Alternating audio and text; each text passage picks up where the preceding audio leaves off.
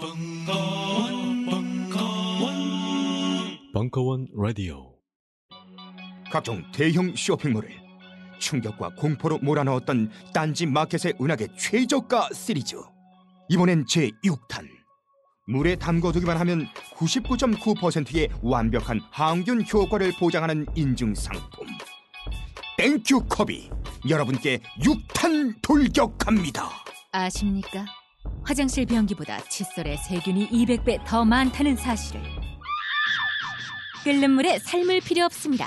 값비싼 전력 살균기를 구입할 필요도 없습니다. 전용 세제가 필요하냐고요? 아닙니다. 땡큐컵에 물만 담아 칫솔을 보관하시면 99.9%의 항균 효과를 보장합니다. 한국화학융합시험연구원이 공식 인증한 땡큐컵의 항균 비밀은 바로 컵 속의 땡큐볼들 최저가로 최고의 항균 칫솔을 보관하는 방법. 지금 바로 딴지마켓에서 확인하세요. 2014년 최고의 액션 활극 블록버스터가 찾아왔다. 보다 나은 내일을 걸고 싸우는 인생과의 피할 수 없는 한판 승부. 위즈덤 하우스의 인생 내공. 잘 만났다 취업 준비생. 그래 용케 취업을 했다 치고 그 다음엔 어떡할 거야? 다음은 무슨 얼어 죽을 다음 지금도 죽겠구만 바쁘니까 꺼져 오랜만이군 김 과장. 은퇴 후에 40년은 더 살 텐데 준비는 됐겠지? 어떻게든 되겠지 뭐 안녕하세요. 이시영입니다. 우리는 가끔 잊고 삽니다. 살아온 시간보다 인생 후반전이 훨씬 길다는 것을요. 언제나 당당하고 자신감 있는 삶. 인생 내용에서 만나보십시오. 도서출판 위즈덤 하우스. 아빠, 대통령은 착한 사람이야? 저 사람들은 왜 경찰 아저씨들이랑 싸워?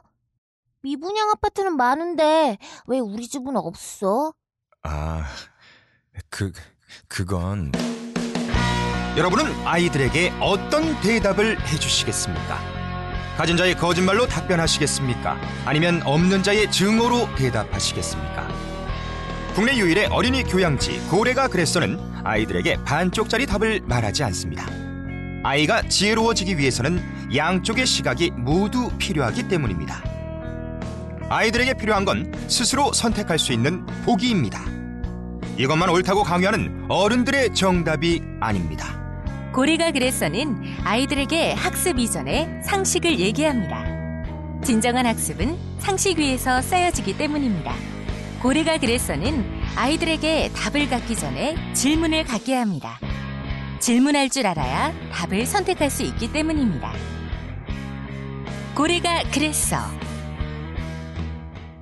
지금 포털 사이트에서 고래가 그랬어를 검색해 보세요.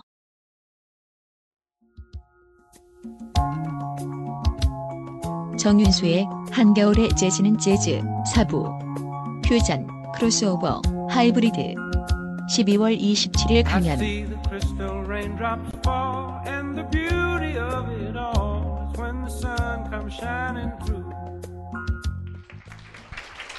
네, 안녕하세요. 안녕하세요. 벌써 네 번째 시간인데요. 음, 뭐라고 해야 될지 몰라서 70년대 이렇게 썼습니다. 그러니까 60년대 프리 재즈 이렇게 규정을 할 수가 있고 뭐 이를테면 90년대 초반 서태지 시대 이렇게 90년대 후반 대중문화 시대 이렇게 대중음악의 시대 이러지 H.O.T 시대 이렇게 하긴 좀 그렇잖아요. 어, H.O.T의 오래된 올드 팬들이 계시다면 아, 그 현실을 다 인정하실 것 같습니다. 그러니까 엘비스 프레슬리 시대, 비틀스 시대, 서태지 시대 이렇게 말할 수 있는 시대가 있는가 하면 워낙 여러 가지 현상이 군웅할거하는 바람에 특정한 사람 가지고 50년대로 마일스 데이비스로 다 설명이 가능한데 특정한 사람 가지고 그 시대를 다 설명하기가 어렵게 이제 70년대가 됐습니다. 그래서 그냥 70년대라고 불렀습니다만 아마 음, 우리가 퓨전이라고 하는 그런 어, 음악 문화, 재즈 문화를 주로 말씀드릴 것 같습니다. 1920년대 말 30년대 초에 그 영화가 토키 음성이 이제 붙어지기 시작합니다. 그러면서 어, 그냥 그림만으로 보던 그리고 어, 오버더빙 정도 겨우 할까 말까 했던 것에서 이제 음악도 제대로 깔릴 뿐더러 물론 동시 녹음은 아니지만 사람 음성도 탁탁탁 붙는 톨키 영화가 시작되면서 영화에 뭐 거의 4D 나오던 수준으로 아니 그거보다 훨씬 더 충격적인 오늘날 영화의 전범이 이때 나오게 되는데 그때 초창기에 여러 영화들이 저것 때문이다 저것 때문이다 말이 많았는데 이 영화도 그 중에 하나입니다. 정말 영화를 보러 갔는데 아, 이 소리와 음악이 하나로 막 되어 있는 그런 재즈 싱어라는 영화가 이제 굉장히 그 충격도 주고 그랬는데요. 저는 그 영화 얘기보다 이 장면 그냥 이미지만 이렇게 보시면 재즈 음악이라고 이렇게 있으면 이 재즈 음악은 기본적으로 밤의 문화다. 아, 뭐 낮에 어디 가서 들을 수도 있고 뭐 아침에도 들을 수 있고 그러지만 기본적으로 밤의 문화입니다. 밤이라는 것은 뭔가 이렇게 일상이 아닌 비일상이고 어 이렇게 여러 가지가 뒤섞여도 되고 잠시 어 넥타이를 약간 느슨하게 풀어도 되는 그런 그리고 어 밤에는 어 공간이 야외에서 쭉 행렬로 돼 있는 게 아니라 어떤 특정한 공간으로 들어가서 막 이렇게 다닥다닥 앉아 있는 거죠. 아마 여러분들도 지금 옆에 누가 앉았는지에 대해서 아무런 생각이 없습니다. 어, 그러니까 막 뒤섞여 앉아 있는 거죠. 특히 클럽이라든지 재즈 음악이 펼쳐지는 곳은 밤에 어떤 클럽이 대부분이었기 때문에 특별한 경우가 아니면은 좌석제나 예약제가 거의 없습니다. 뭐 막 구겨 앉고 그러는 거죠. 이 클래식 음악이라든지 뮤직 어, 뮤지컬만 해도 좌석제 그리고 누구랑 같이 하고 옆에 앉고 뭐 이런 형식적인 프레임들이 작용하는데 여기는 그런 게 없을 뿐더러 여기 오는 사람들에 대한 터부도 별로 없습니다. 생존 자체가 목적인 대중음악의 씬에서 벌어지는 행위이기 때문에 아, 내 피아노 공연에 뭐 이런 사람들이 왔어 이런 거 없는 거예요. 누구라도 오면 좋은 거고 아, 이 재즈 음악의 초창기부터 사실은 퓨전이라는 것이 기본이었다. 퓨전이 안 됐더라면 그러니까 70년대에 일정하게 장르적 프레임으로 아 이런 걸 퓨전 재즈라고 하는구나라고 말을 하는 거 말고 재즈의 본성 자체가 그냥 퓨전화 되는 겁니다. 어떤 재즈라는 뭔가 독보적인 어떤 세계, 피아노 소나타처럼 아주 엄격하게 1, 2, 3악장 딱 구성되어 있고 어, 시작할 때 제시하고 전개하고 재연하고 하는 어떤 틀이 딱 돼 있고 그것을 들으러 가는 것 자체가 하나의 사회 제도에 참여하는 그래서 그것이 익숙한 사람에겐 나의 문하고 아직 좀 불편한 사람들은 굉장히 어색한 어떤 구경꾼 같은 그런 제도로서의 하나 견고한 문화적 프레임을 갖고 있는 게 아니라 재즈 자체가 어떤 너른 들판 같은 누가 들어와도 재즈적인 최소의 이디엄 세 가지 중에 최소 두 가지만 잘 할 수 있다면 즉 즉흥 연주. 어 이거 3분짜리죠. 3분에 할게요. 이게 아니라 즉흥 연주. 그다음에 스윙감. 이것만 있어도 돼요. 이것만 있어도 되는데 거기에 또 다른 우리가 많이 봤던 뭐 불협화음이라든지 블루 노트, 블루 노트라는 음계의 지속적인 사용이라는 이런 것들은 또 계속 어, 들어갈 수가 있겠습니다만 기본적으로 스윙감과 즉흥 연주만 있다면 그것이 라틴에서 왔던 아프리카에서 왔던 어, 유럽의 클래식 문화에서 왔던 심지어 우리 국악과 접목이 되든 간에 어떤 정해진 스코어대로 쫙 달리고 끝낸다만 아니라면 뭐 얼마든지 재즈라고 부를 수 있을 뿐더러 이렇게 되면 개념 규정이 너무 느슨해 버리니까 아, 역사상 있었던 모든 재즈를 퓨전이라고 하진 않지만 재즈의 속성은 다른 문화를 받아들이는 데 있어서 재즈 자체가 시민권을 기본적으로 갖고 있는 게 아니기 때문에 처음에 렉타임이었다가 뭐 여러 가지가 크레올 뮤직이었다가 그러다가 이런 걸 재즈라고 불러볼까 하는 때 이제 스윙이 나온 것이고요. 스윙 안에 이미 스윙의 빅밴드들이 어, 2차 대전 이전만 해도 벌써 세계적으로 이렇게 주도하는 문화였기 때문에 어, 이 문화가 다른 나라에 가면 다른 형식으로 그 나라의 어떤 리듬이나 박자 감각하고 또 만나서 또 퓨전되고 이렇게 해왔기 때문에요. 기본적으로 재즈는 앞으로도 그런 걸 마냥 억제한다. 여기 앉아 계신 분이나 저나 이건 재즈고 이건 재즈가 아니야. 이렇게 어떤 화학 분류하듯이 이렇게 한다면은 어, 재즈가 가지고 있는 자율성, 뭐 자유까지 말하기는 좀 그렇고요. 예, 미학적 자율성을 침해하는 거죠. 재즈는 얼마든지 어디 가서도 엉겨붙을 수 있는 어, 또 다른 사람과 스와핑 될 수 있는 그런 문화적 속성을 가지고 어, 리듬 앤 블루스하고 이제 50년대 막 이렇게 레이 찰스라든지 제임스 브라운이라든지 또 56년대 중반에 나왔던 엘비스 프레슬리의 그 락 음악이 그때까지 우리가 생각하는 뭐 어, 하드락은 아직 아니지만 엘비스 프레슬리나 비틀스의 락과 언젠가는 만날 그런 가능성이 있고 조금 좁혀서 본다면 60년대부터 아 50년대에 쿠바 음악과의 만남이 굉장히 많았습니다. 쿠바 그러면 뭐 역사의 여러 편린들 때문에 지금은 미국하고 완전히 앙숙이고 어 미국이라는 거인의 그 예, 콧잔등 바로 앞에 있는 사회주의 국가이고 이, 이 사회주의 국가가 보기, 에, 국가가 소련이 보기에도 소련의 관료주의 체제, 억압적 국가주의 국가 사회주의 체제와는 조금 다른 그렇다고 소련이 직접적으로 관할하긴 어려운 미국 밑에 있으니까 소련 군대가 그까지 가겠어요?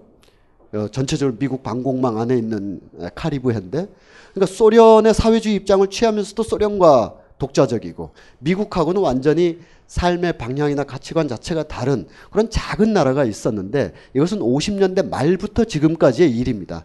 그 이전까지는 그냥 미국의 한 주 정도로 굉장히 자유로운 곳이었어요. 우리가 제주도 갈 때 제주도라는 특정한 나라를 간다고 아무도 생각 안 하듯이 이 40년대, 50년대에 미국 사람들이 쿠바에 간다는 것은 마이애미에서 이렇게 조금 이렇게 가면 되는 겁니다. 가면 되는 거예요. 그래서 이 쿠바 난민들이 미국의 이, 이쪽이나 이쪽으로 많이 이게 배 타고도 가고 뭐 그러다가 어떤 소년 어, 이야기도 한 10년 전쯤에 어, 이렇게 있었죠. 소년이 해안가에 그래서 미국의 플로리다 이 마이애미 이쪽 주변에 보면 해안가에 보면 크게 보면 비극이지만 작게 보면 희극적인 요소도 있는 희극이라고 할 수는 없지만 웃지 못할 그런 장면이 있는데 쿠바 난민들 중에서 배에서 이렇게 해안 경비대가 딱 지키잖아요. 해안 경비들 피해가지고 길을 쓰고 헤엄을 쳐가지고 모래밭에 터치다운을 하는 사람은 미국으로 가요. 해안 경비대가 일단 미국으로 들어. 거기서 어, 어, 여러 가지 법, 법으로 달라져요. 이 사람은 미국에 도착한 거예요. 요 터치다운 못하고 막 가고 있는데 이렇게 해안 경비대에 걸려서 어, 그들의 배에 다시 타거나 그러면 다 쿠바로 환송해요. 거의 미국에 왔는데 그 500m, 300m 차이를 두고 터치다운 한 사람은 일단 미국 수용소로 가요.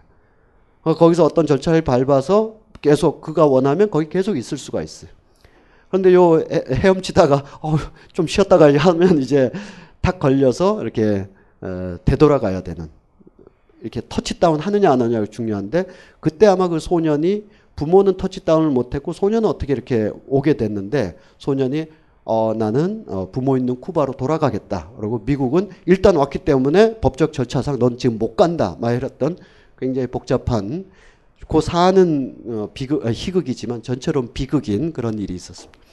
다시 말해서 요 4, 50년대 쿠바는 어, 우리가 제주도 생각하듯이 하는 건 좀 과장이겠습니다만 매우 가까운 그리고 쿠바에 이미 오랫동안 그들 나름의 문화가 여러분들 다 보셨죠? 부에나비스타 소셜 클럽이 바로 50년대 그 풍경들이거든요.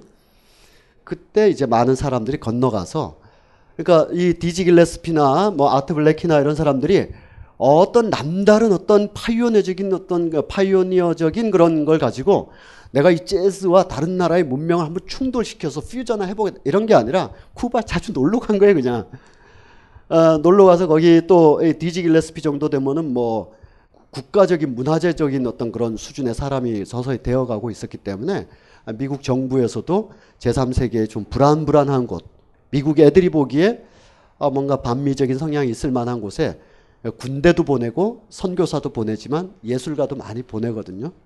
그래서 뭐 한미 친선 뭐 음악제도 하고 한 쿠바 뭐한 아, 쿠바가 아니군요. 미국과 쿠바에 뭐 그래서 자주 갔어요. 자주 가면서 디지 길레스피가 가지고 있는 놀라운 즉흥성과 리더십 그리고 누구든지 품어주는 심지어 찰리 파커도 품어주는 이런 사람이었거든요. 마일스 데이비스 같은 애들도 이렇게 하는 짓 보면 정말 이렇게 발로 차고 쫓아내고 싶지만 참 어, 이런 친구들 대단하다 이렇게 격려해 주는 이런 사람이었기 때문에 디지 길레스피가 쿠바에 가서 뭐 차노 포조 뭐 등등과 많이 만나서 작업을 합니다. 그러면 A와 B가 만나서 A로 되든가 B로 되든가 어떤 흡수 효과가 나는데 C적인 요소로 막 가는 것. 이것을 아프로 큐반 재즈라고 이렇게 부릅니다. 그 대표적인 사람들 잠깐 보고 오늘 뭐 시간 관계상 뭐 이런 사람들 기억하셨다가 또는 쿠바 출신의 옛날에 영화로도 나왔, 죠 아르투르 산도발 같은 사람들이 어때 굉장히 잘했었어요. 그래서 야 너 미국에 와라. 이게 막 어, 그 지금의 쿠바와 미국 관계를 생각, 야 미국에 가려면 미랑하고 뭐 터치다운 이게 아니라 그냥 시간 남으면 그냥 가면 되는 거였어요. 제주도 가듯이. 그래서 아르투르 산도바 같은 경우도 자주 이렇게 왕래를 하다가 카스트로 혁명 이후에 쿠바와 미국이 완전히 단절되고 미국 사람들은 뭐 절대 쿠바를 이게 인정할 수가 없는 아주 오만한 판단을 하게 되고 쿠바 사람들은 어쨌든 어, 우리는 자족주의 사회주의를 실천해낼 수 있다 해서 미국 문화와 단절시키는 그래서 나가서 좀 초기의 어떤 국가 상태의 불안정성을 해결하기 위해서 지극히 미국적인 음악 요소를 줄여나가는 그래서 50년대 길이나 스타 했던 사람들이 설 무대가 점점 없어지는 그랬다가 나중에 빈 벤더스 같은 사람들이 와서 당신이 바로 예술가입니다 해서 부에나 비스타 쇼설 클럽 같은 영화도 찍게 되는 그런 과정들이 있게 됩니다. 여러 사람들 보고 계시고요. 마치토 이 사람이 또 어, 이렇게 불러집니다. 아프로 큐반 재즈.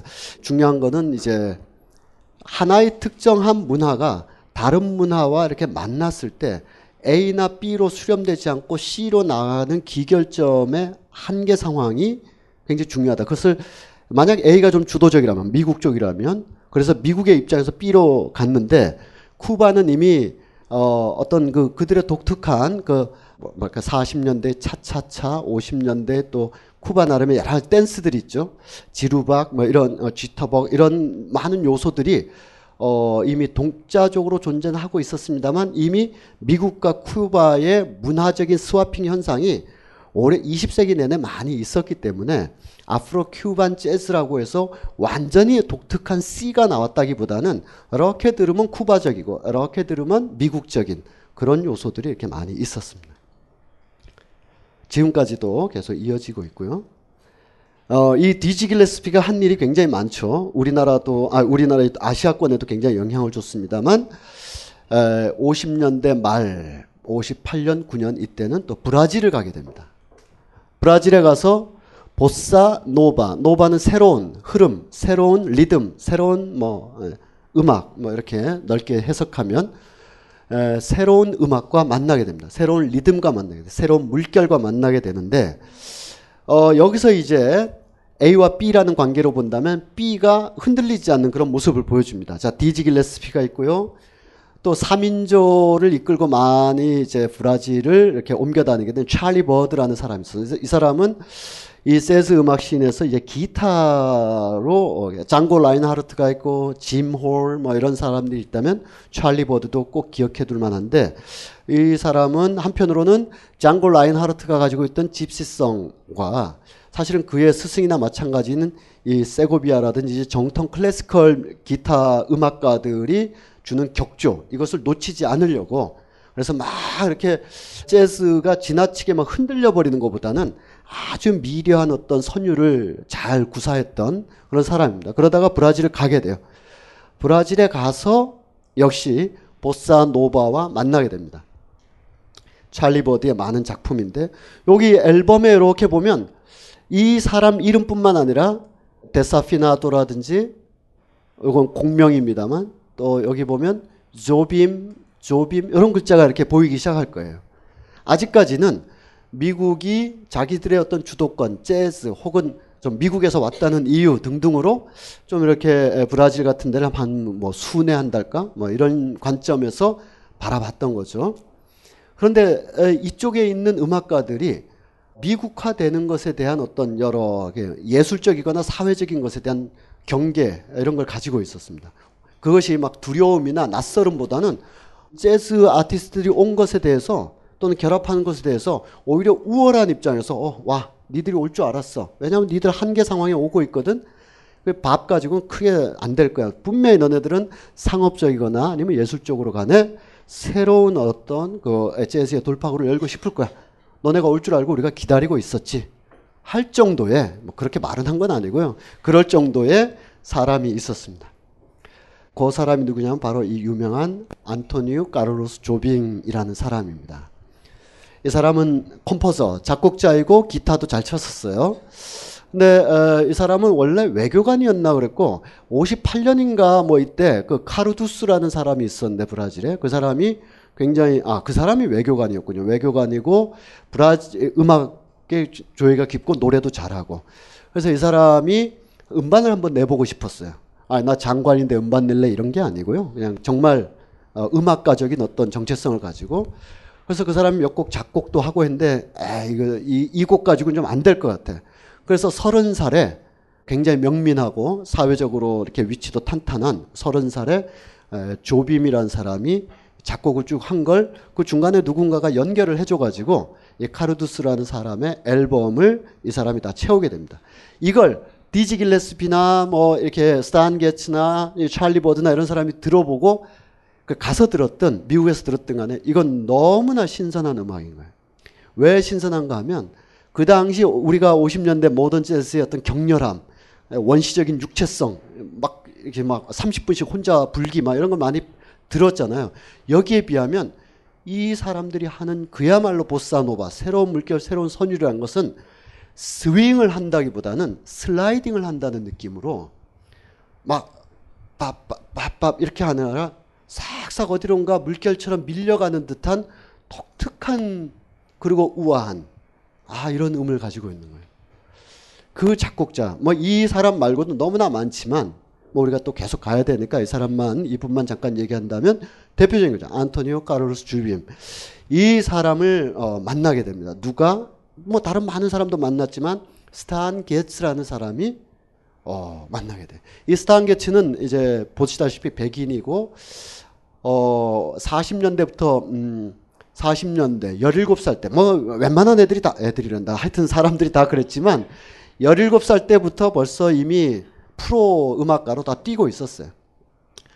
어, 뛰고 있다가 50년대 초인가 아주 큰 사람, 우리 수업에 언급됐었던 정도의 그런 어마무시한 사람의 한 그 세션맨으로 들어가서 색스폰을 살짝 불었는데 그 색스폰 소리가 들으면 아는 거죠 전문가들이. 너무 독특해서 그거 어, 테이크 2를 하나 더 만들어 가지고 이 어마무시한 사람의 앨범을 판매하는 하면서 이걸 널리 홍보도 하고 판촉하기 위해서 싱글 앨범을 만들 때 테이크 1이 아니라 그 어마무시한 사람이 주역인 그 테이크 1이 수록된 앨범 싱글이 아니라 얘의 프레이즈가 2분 이상 지속되는 걸 널리 홍보할 정도로 그래서 사람이 들으면서 우리 왜 유명한 사람 음악 이렇게 듣다 보면 야 이거 피아노 누가 치냐? 왜 이럴 때 있잖아요. 누가 노래 막 하는데 야 코러스가 더 낫다. 코러스 누가 하는 거야? 할 정도로 이 색스폰 누가 부는 거야? 라고 일반 대중은 자연스럽게 느끼고 그러겠습니다만 프로 어, 프로듀서 제작자들 작곡자들 이런 사람들은 얘 이름 바로 찾고 삐삐 치는 거죠. 아, 스탠 난데 너 뉴욕으로 올 수 있니?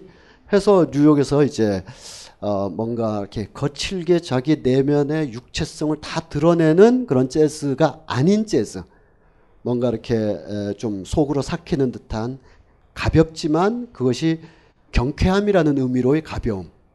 아, 이런 재즈를 쭉 하고 있다가 아까 그 찰리 버드 어, 등등과 함께 너 브라질에 한번 같이 안 갈래? 갔더니 어, 대단한 아주 자기 색스폰하고 너무 잘 맞는 사람이 있는 거죠. 그 사람이 바로 이제 카를로스 주빔이었습니다. 어, 찰리 버드 어, 선구적으로는 디지 길레스피 그러니까 디지 길레스피 스탄 게츠만 해도 한 10년 이상 이걸 계속했고 사실 스탄 게츠는 어, 예, 남미적 퓨전 재즈의 대표적인 인물로 이렇게 꼽을 수가 있습니다만 앞서 봤던 이제 뭐 디지 길레스피나 아트 블래키나 심지어 찰리 버드의 한 절반 시기만 하더라도 자신들이 실제로 하고 있는 모던 재즈의 중심에서 그냥 라틴 재즈도 한번 어 그러니까 브라질 삼바 리듬과도 만나보는 정도 였는데 스탄게츠는 이 이후로 완전히 이 길로 가는 거죠. 한 5, 6년 자기의 에, 뉴욕에서의 에, 이 모던 재즈적인 어떤 스타일을 뭐 계속 할 땐 하겠지만 그거보다는 이 브라질의 보사노바와 만나서 어, 자기의 새로운 음악 문화를 펼쳤고요. 이분이 59년인가 60년에 우리나라도 왔었습니다. 와서 그때 워커힐인가 거기서 이제 공연을 할 때 밤에 어, 다 데리고 오는 거 아니잖아요. 뮤지컬 우리 보러 갔는데 절반은 한국인 배우들이 하고 그러잖아요. 그런 것처럼 이 사람이 공연할 때 그 당시에 우리나라에서 미팔군에서 색스폰을 가장 잘 분다고 하는 분이 함께 협연을 했어요. 협연을 하다가 어 이분이 또 곤조가 있으니까 너 스탄 게츠야? 나 최영우야. 그러고 막 더 분 거예요. 어 그러니까 스탄 게츠가 야 이 굉장하다. 어, 이어 이 뭐 개개별의 어떤 정치적인 측면이 어떤지 몰라도 기본적으로 음악가들은 아, 어디 가서 누구를 보면 걔에 대한 어떤 강렬한 인상, 그 나라보다는 국경을 초월해서 야, 너 나랑 같이 뉴욕 가자. 막 이렇게 할 정도였어요. 밤새 새벽까지 함께 하면서 그 사람 이름이 이봉조라는 유명한 어, 색소폰. 그때는 정말 어, standard 재즈에 왜, 왜 그러냐. 이건 우리가 6회 때 여러분들께서 다들 내년에도 오신다면 어, 6회 때 만나게 되겠습니다만 그 50년대 말 60년대 초에 미 8군 무대에 섰던 어, 엄토미라든지 길옥윤이라든지 뭐 신중현은 rocker 기타였습니다만 이봉조라든지 이런 분들은 그 무렵에 유행했던 미국의 모던 재즈, 프리 재즈까지는 아니고요. 그건 소화하긴 너무 그랬고 어, 우리가 익숙히 알만한 빅밴드 스윙 재즈는 물론이고 마일스 데이비스나 찰리 파커 정도의 어떤 거를 거의 다 내면화하고 있다. 그런데 미8군 무대가 굉장히 중요했던 것은 그 당시 미8군은 장교들이 굉장히 많았습니다. 공부한 장교들이 많았고 어, 그리고 전 세계에 미군 부대가 몇 군데 있었습니다만 미군들이 자기 마음대로 문화를 누려도 되는 곳이 거의 한국이 거의 유일했었습니다. 동두천 일대가. 그러니까 독일에서 그렇게 하기 어렵고 필리핀 수빅만에서 그렇게 하기 어렵고 뭐 사실은 필리핀도 이전에 스페인 문화권이 많아서 일본 오키나와에서 또 그렇게 했습니다만 한국의 동두천은 거의 미군 뭐 미국 기지, 미국 땅처럼, 땅처럼 되어 있었기 때문에 어, 미국에서 온 어, 엘리트 장교들이 50년대 자신들이 미국에서 들었던 수준의 음악을 원하는 거예요. 클럽에다가. 또 우리 6회 때 말씀드리겠습니다만 그때 음악을 들으면서 그래서 그때에 이 사람들의 이 청각을 만족시켰던 사람들의 수준이라는 것은 거의 LA나 뉴욕의 수준을 하고 있었기 때문에 만족시켜 주는 거예요. 거의 기타 신중현 색스폰 이봉조 이러면 와 뉴욕에서 얼마 전에 어 나 한국 간다고 막 그 뉴욕에서 클럽에서 파티해주고 그때 막 빌리지 뱅가드에 갔는데 누가 막 엄청나게 부르고 해야지 야 이런 거 다시는 못 듣겠거니 하고 한국에 왔는데 동두천에서 듣고 있는 거예요. 와, 이 대단한 사람들인 거야. 그런 사람들의 입소문, 그런 사람들의 뭐 우리 역사 전체로 보면 어둡고 슬픈 역사지만요. 그냥 재즈란 면만 볼 때. 그러니까 스탄 게츠 같은 사람이 왔을 때 어, 이봉조랑 함께 미스터리 너 이름 들었다 함께 하는 거죠. 그리고 이, 이 브라질도 그렇습니다. 브라질에 갔어요. 가서 조빔을 만나고 조빔의 많은 음악들을 해서 자 이제 이거를 어, 카를로스 조빔도 노래하고 그러는데 본인보다 더 잘하는 사람이 있으면 그 사람들이 하는 게 낫겠죠. 이분도 잘하긴 하지만 그 사람 이름이 주앙 질베르토라는 사람이었습니다. 그러니까 안토니오 카를로스 조빔도 독립 음반 있고 공연하고 다 하지만 그 사람의 음악을 그 사람보다 더 잘 더 잘 기타를 쳤던 사람이 주아 질베르투라는 사람이었습니다. 그래서 스탄 게스가 색소폰을 불고 어, 주아 질베르토가 기타를 치는데 노래도 있다금 했어요. 근데 어떤 한 곡은 아 이건 남자가 부르면 안 될 것 같아. 그래서 그 녹음하는 때에 에, 주아 질베르토의 부인이 젊었을 때 에, 아주 싱싱한 그런 20대 중후반 이런 나이 때 부인이 있다가 이, 이 브라질 브라질 언어 없죠. 브라질 언어 아니고 이제 포르투갈어죠. 이 포르투갈어로 된 가사를 영어로 번역해 달라. 그래 내가 뭔 말인지 알아들을 거 아니냐 부탁했고요. 스탄 게츠가 그래서 영어로 이게 이파네마에서 온 소녀라는 노래인데 이런 거다 하면서 이렇게 흥얼흥얼거렸어요. 그래서 스탄 게츠가 듣다가 당신이 녹음하자. 남편보다는. 남편이 이걸 이렇게 부르면 이렇게 질감이 안 온다. 당신이 녹음하는 게 낫겠다. 해서 아스트루드 질베르토라는 이름이 이제 함께 들어가게 됩니다. 대표적인 게 바로 어, 이파네마에서 온 소녀 스탄 게츠와 주앙 질베르토의 곡인데 아스트루드 질베르토 부인이 노래를 부르죠. 이 두 사람입니다. 부부. 그 후로 가수 활동도 쭉 하고 했는데 바로 이 음반이 막 공전의 히트 정도가 아니라 완전히 이 스탄 게츠도 빚 다 갚고요. 예, 평생 빚 안 져도 되고요. 빌보드 차트의 재즈 넘버가 아니라 그냥 전체 차트에서 예, 앨범 수위는 물론이고 싱글 수위들도 다 위에 올라가는. 그러니까 이 재즈를 좋아했던 사람분들 골수 재즈 팬들도 야 이런 재즈가 가능하구나. 즉 재즈의 기둥 골간 줄기는 이렇게 가는데 이게 대체는 안 하겠지만 이 나뭇가지에 엄청나고 풍성한 재즈의 새로운 꽃잎이구나. 골수 재즈 팬들도. 즉 막 이렇게 모던 재즈가 일단 한계에 왔어요. 그래서 마일스 데이비스는 아, 이 자식들 이제 뭐 해야 되지 않는데 찰스 민거스나 뭐 오넷 콜먼이나 뭐 존 콜트레인 이런 사람들이 거의 주술적인 걸 막 하고 그러니까 저거 아닌데 하고 있는 그리고 골수 재즈 팬들도 긴가 민가 재즈가 이렇게 난해해도 되는가 막 이런 상황에서 그런 것과는 정반대. 동일한 음향이 계속 반복되면서 막 이렇게 막 토해낼 듯한 음악이라기보다는 속삭이는 듯한 음악이고 이건 마치 나 예술 한번 해볼래라고 하기보다는 소풍 나가서 아 여보 노래 한번 해봐 그러면 아이씨 할게 뭐 이런 이런 정도의 가벼운 가족 산책 같은 이 노래가 재즈의 동맥경화증에 어느 한 어혈을 풀어주는 새로운 돌파구가 열리게 됩니다. 그래서 우리가 이 뉴욕에만 있을 게 아니구나라는 그런 인식까지도 가게 되는데 90년대에 굉장히 많이 리바이벌도 많이 됐었고요. 그 곡을 한번 음, 들어보도록 하겠습니다.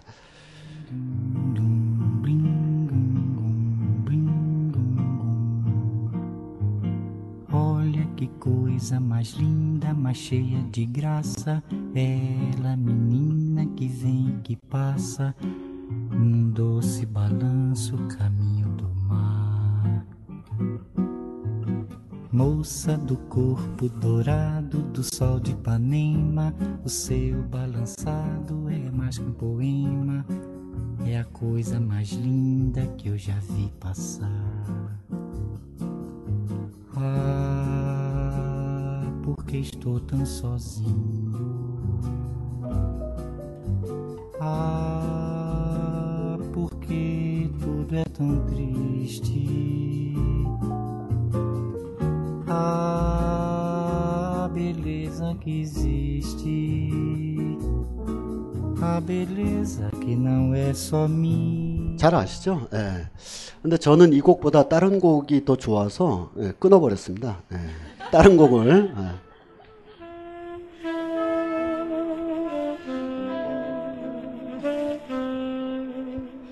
뭐, 뭐 위대한 사랑이랄까요? 뭐 그런 제목을 가지고 있는 노래입니다.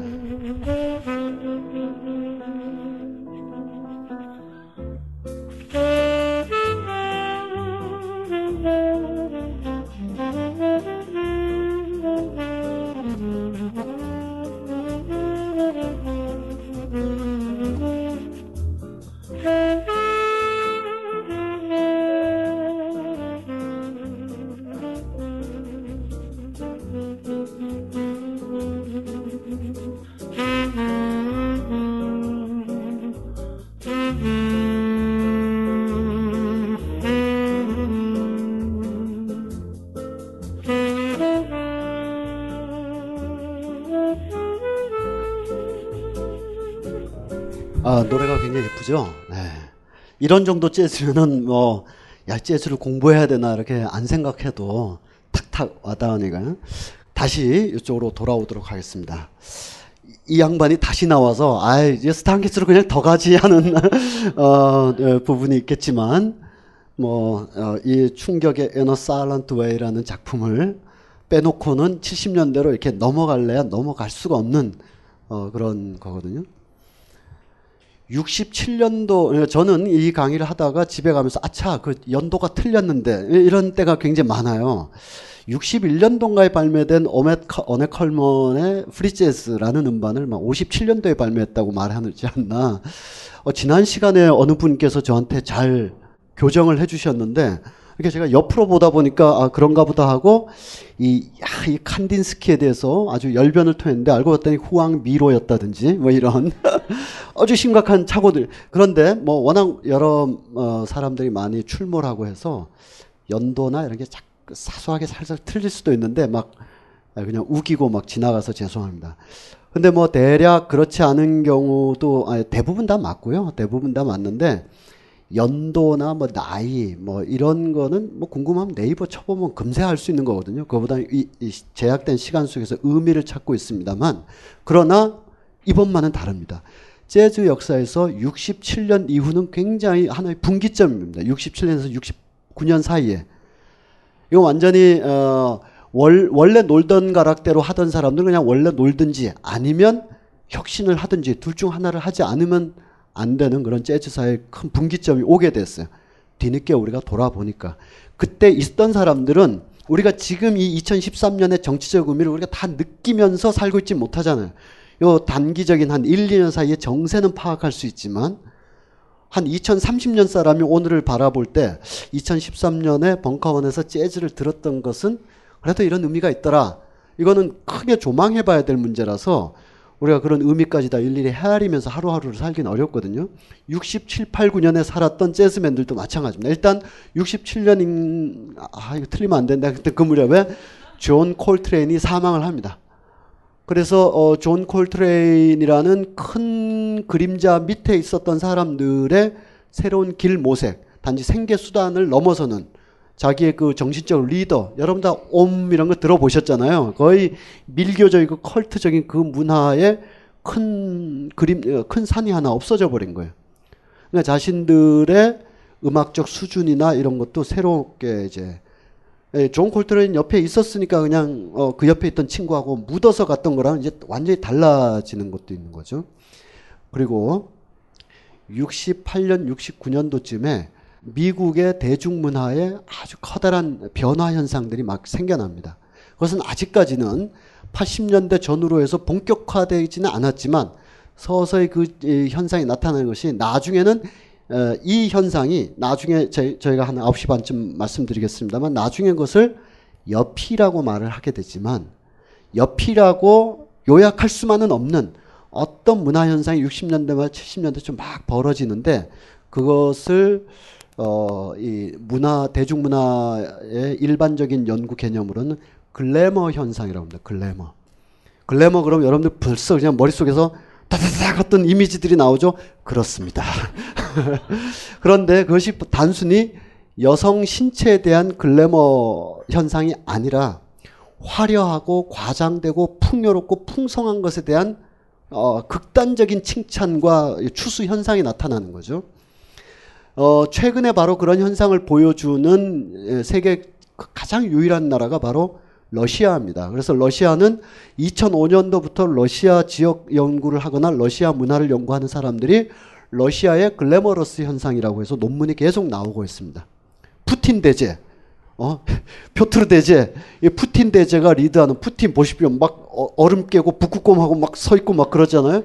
강력한 러시아성을 보여주기 위해서 화려한 집, 거대한 신전, 뭐 과장된 자동차들, 막 이런 것들이 러시아를 뒤덮고 있는 겁니다.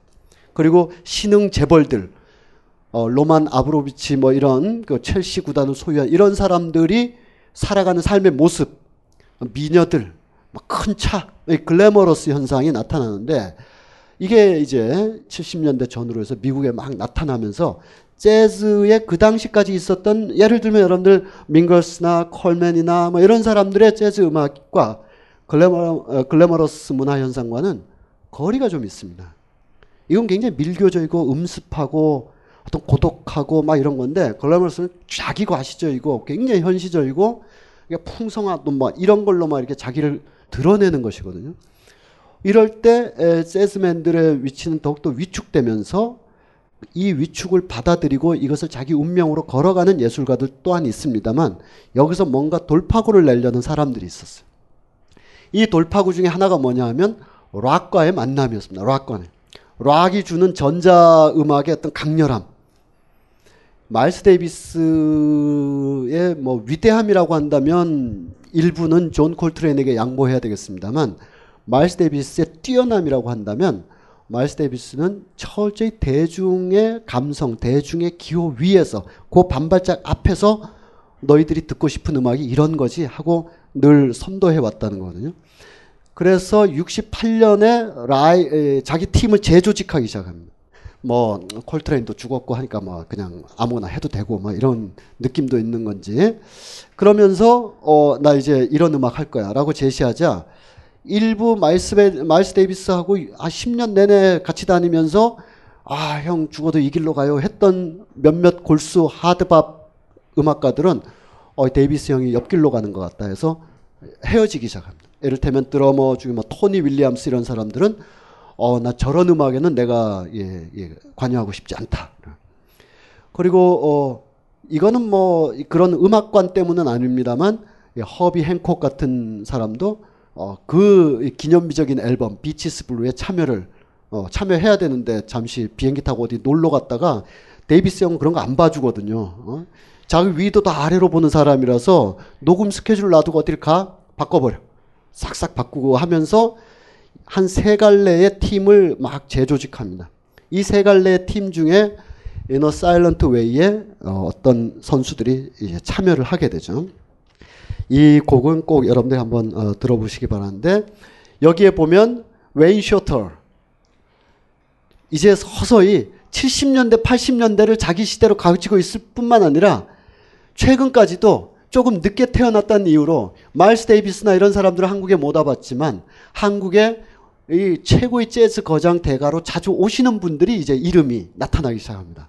칙 코리아, 허비 행콕, 존 맥러플린 이런 사람들이 나타나요.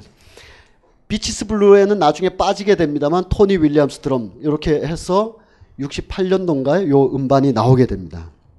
그리고 69년도에 Bitches Brew라는 전대미문의 전 이때까지는 퓨전 재즈라는 말이 안 나오고 뭐라 그랬냐면 어, 재즈 락이라 그랬습니다. 그, 그 말이 그 말 같아도 어쨌든 재즈 락 이게 앨범의 앞면 뒷면 여기에 또 구성인원들을 보면 웨인 쇼터, 조 자비눌, 칙 코리아, 존 맥러플린, 데이브 홀랜드 쭉 오다가 드럼 치는 애가 바뀌었어요. 예, 토니 윌리엄스가 이제 더 이상 이 길까지는 난 같이 못 가겠다 해서 빠지고 어, 여러 사람이 나와, 나왔는데 이 곡들이 쭉 있는데 이 곡들을 여러 커플로 연주를 합니다. 피아노가 세 명이고 드럼도 두 명이고 막, 막 뒤섞인 채로 이제 Bitches Brew라는 음반이 나오면서 데이비스 형이 하는데 조용히 했으면 이젠 다 이제 법이 바뀌어 버린 거예요. 아, 재즈 할 때 플러그 꽂아도 된다라고 법이 바뀐 거죠. 그러면서 어, 전자 락, 락 비트와 예, 재즈가 만나야 됩니다. 원래 락은 오히려 1도, 3도, 5도 화성을 중심으로 해서 처음에 제시된 주제가 어, 하이라이트도 또 다시 제시되는 방식으로 금세 들어오는 어, 곡입니다. 그 곡이 이제 정서적으로 맞는 사람이 있고 안 맞는 사람이 있지만 곡은 단순합니다. 재즈에 비하면. 근데 재즈는 화성 제시도 처음에 이상하게 시작했을 뿐더러 중간에 곁길로 불협화음으로 갑자기 끼어들기 느닷없는 어택 막 이렇게 빰빰빰 하고 끝나는데 끝을 빰 하고 올리면서 갑자기 이렇게 예, 예리하게 끝내버리는 이렇게 있는데 어, 그런 어떤 화성 구조에 비하면 락은 굉장히 단순하죠. 이렇게 하면 락한테 예, 이렇게 좀 미안한 얘기입니다만 어쨌든 여러분들 펑크락 같은 경우는 여러분들 그 딸기가 좋아라는 음악 있죠. 그 어, 예전에 그뭐 어, 가다가 딸기를 먹었어 하는 그런 음악이 있어요.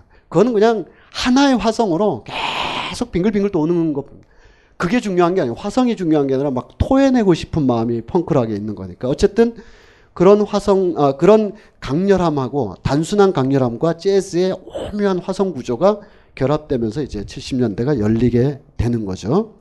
그 밑에 있었던 친구들, 그때는 뭐 밑에 있었지만, 마일스 데이비스보다 밑에 있었지만, 이제 독자적으로, 아, 칙 코리아, Return to Forever. 이 Forever는 영겁 회귀라는 영원으로 돌아가다. 이런 약간 70년대 히피 문화, 60년대 히피 문화의 잔영으로 지어져 있는 제목입니다. 에, 우리 늘 궁금하죠. 이 옷들은 다 누가 맞춰주는 걸까? 맨 오른쪽에 있는 치코리아. 한국하고는 무관한 사람입니다. 이 이름이 C-O-R-E-A라서 무슨 그 국적이 한국, 요맨 끝에 있는 이분이죠. 알디 메오라라는 사람으로 1초에 뭐 30번을 튕긴다나 하여튼 엄청난 속주 파이터들 그리고 여기에 뭐 얀 해머 뭐 이런 사람들까지 결합돼서 펑크 재즈까지도 이제 가게 되죠. 자, 대표적인 곡들을 두 곡을 한번 들어보도록 하겠습니다. 어, 그런 연주들 중에 우리 73년도에 비엔나에서 한 연주는 아마 여러분들이 들어보셨을 것 같고요. 70년에 탱글우드라는 곳에서 한 연주도 어, 엄청난 퍼포먼스를 보여주고 있습니다.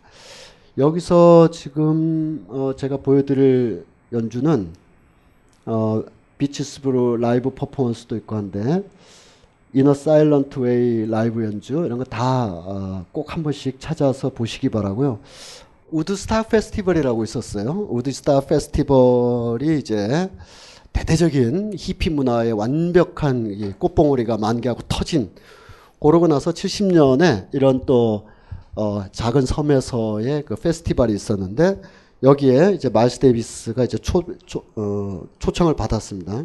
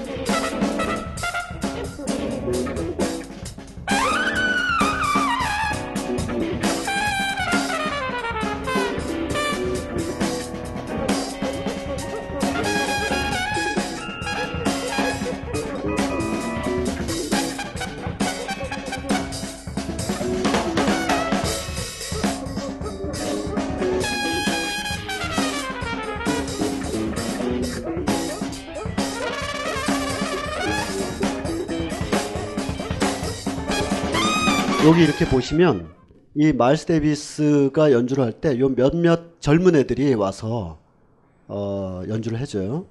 여기 그 저 태국 여행 갈 때 쓰는 그 전대 차고 있는 사람 있잖아요. 여기. 요 사람이 그 유명한 키스 자렛이라는 사람이고요.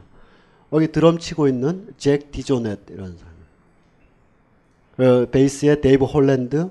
그러니까 요, 그- 요 그룹은 제가 또 따로 보여주는 거죠. In a Silent Way의 웨인 쇼터라든지 조 자비눌 이런 사람들 그리고 그 Bitches Brew에 참여했던 사람들 그리고 마일스 데이비스와 함께 이 공연을 같이 뛰었던 사람 요 세 그룹에 있는 애들이 아 이 분들이 지금까지 재즈를 주도해 오고 있으니 데이비스 형의 그 리더십이랄까요 아, 이런 것은 엄청났다라는 것이 에, 화면이 멈춰가지고 이, 이 공연의 한 15분께에서 20분께 사이의 공연을 꼭 보셔야 되는데 이게 지금 그 Return to Forever 이 마일스 데이비스 이 곡이 잘 안 되는데 음, 다시 빠르게 돌아가서요. 그냥 앨범 곡을 하나 잠깐 듣도록 하겠습니다. 그리고 그 다음 순서로 빨리 넘어가도록 하겠습니다.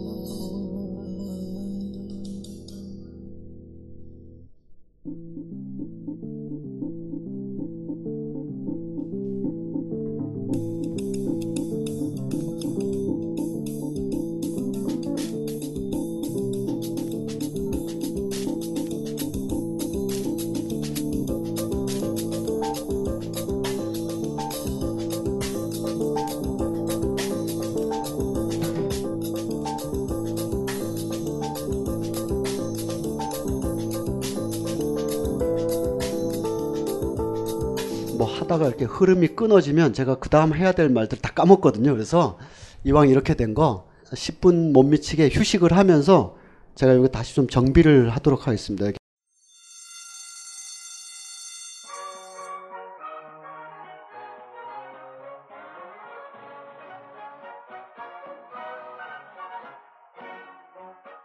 오늘도 힘차게 매일매일 활기찬 당신의 아침을 책임질 손안의 킹스베리 중세 왕과 귀족들만 먹었다는 아로니아와 함께 발기찬 하루를 시작하십시오. 100% 폴란드산 아로니아 열매 농축 과즙 평산네이처. 아로니아 친. 가사 노동과 학업, 직장 스트레스로 지친 가족을 위한 최고의 선물. 한국에서 구라파의 맛과 향을 덤으로 느낄 수 있습니다. 우리 가족의 건강은 아로니아가 챙겨줘요. 100% 폴란드산 아로니아 열매 농축 과즙. 평산네이처 아로니아 진. 보다 자세한 사항은 딴지마켓에서 확인하실 수 있습니다.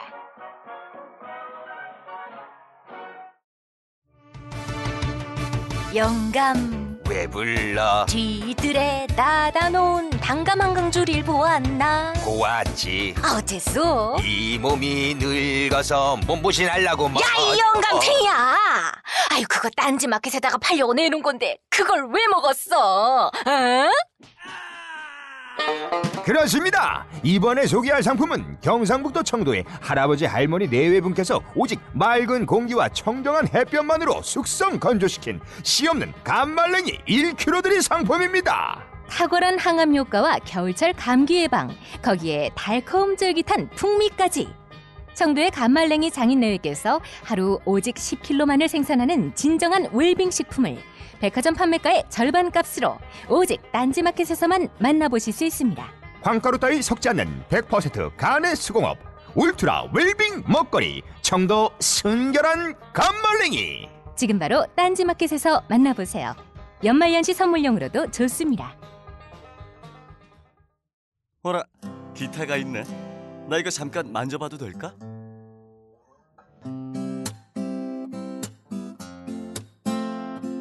어때? 부럽지? 여자들한테 인기 많겠지? 1998년도부터 지금까지 벌써 15년 넘는 전통이 되어버린 황선생 기타 교실이 마침내 딴지마켓에 입점했습니다. 추억의 팝송부터 최신 아이돌의 히트곡까지 부위별 연주 동영상 및 악보 제공은 물론 MR을 이용한 밴드 연주까지 잘난치 않은 빠른 연주가 아니라 쉽게 따라할 수 있는 느린 연주까지 게다가 모르는 게 없는 황 선생의 친절한 리플까지 이 모든 걸 지금 딴지 마켓에서 깜짝 놀랄 만한 가격으로 만나보실 수 있습니다. 학원 갈 시간이 없다고 말하지만 사실은 소심해서 혼자 기타를 배우고 싶은 모든 분께 황 선생 기타 교실을 강력 추천합니다. 황 선생 기타 교실은 인터넷 동영상 강좌 서비스입니다. 교실이 대체 어디 있는 거냐고 문의하지는 말아주세요. 여자들한테 인기 많겠지? 잡곡. 몸에 좋다는 건 알지만 즐겨 먹기는 쉽지 않으시죠? 게다가 흰쌀밥도 잘 먹지 않는 아이들에게 거친 잡곡을 먹이는 건 더욱 어려운 일이고요. 그래서 딴지마켓이 준비했습니다. 정말 몸에 좋은 잡곡을 아이들과 함께 먹을 수 있는 꽃씨 잡곡입니다. 왜 꽃씨 잡곡이냐고요? 꽃씨 잡곡을 쌀에 섞어 밥을 지으면 정말 꽃밭처럼 알록달록 예쁜 잡곡밥이 만들어지거든요. 빨간 홍국쌀, 노란 찰기장, 초록 클로렐라 찹쌀, 거기에 현미와 찰보리까지. 몸에 좋은 잡곡, 이제 아이들이 더 좋아해요. 꽃씨 잡곡, 지금 바로 딴지마켓에서 확인하세요.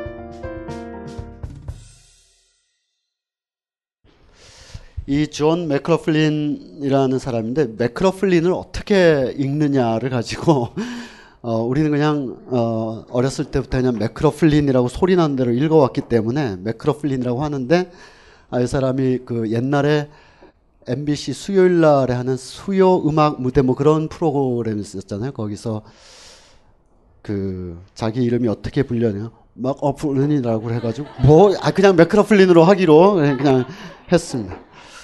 어, 이분도 이제 그 영국에 물론 맥자가 들어간 게 스코틀랜드 계이겠습니다만 영국의 놀라운 애들하고 함께해서 마하비시누 오케스트라라고 이렇게 오케스트라 그러지만 뭐 적을 땐 세 명, 많아야 다섯 명이 이제 협연하는 이 사람은 그 인도에 흠뻑 빠져가지고 그런 것도 하나의 패션 경향 같은데 그때는 정말 진지하게 인도에 빠졌던 거죠.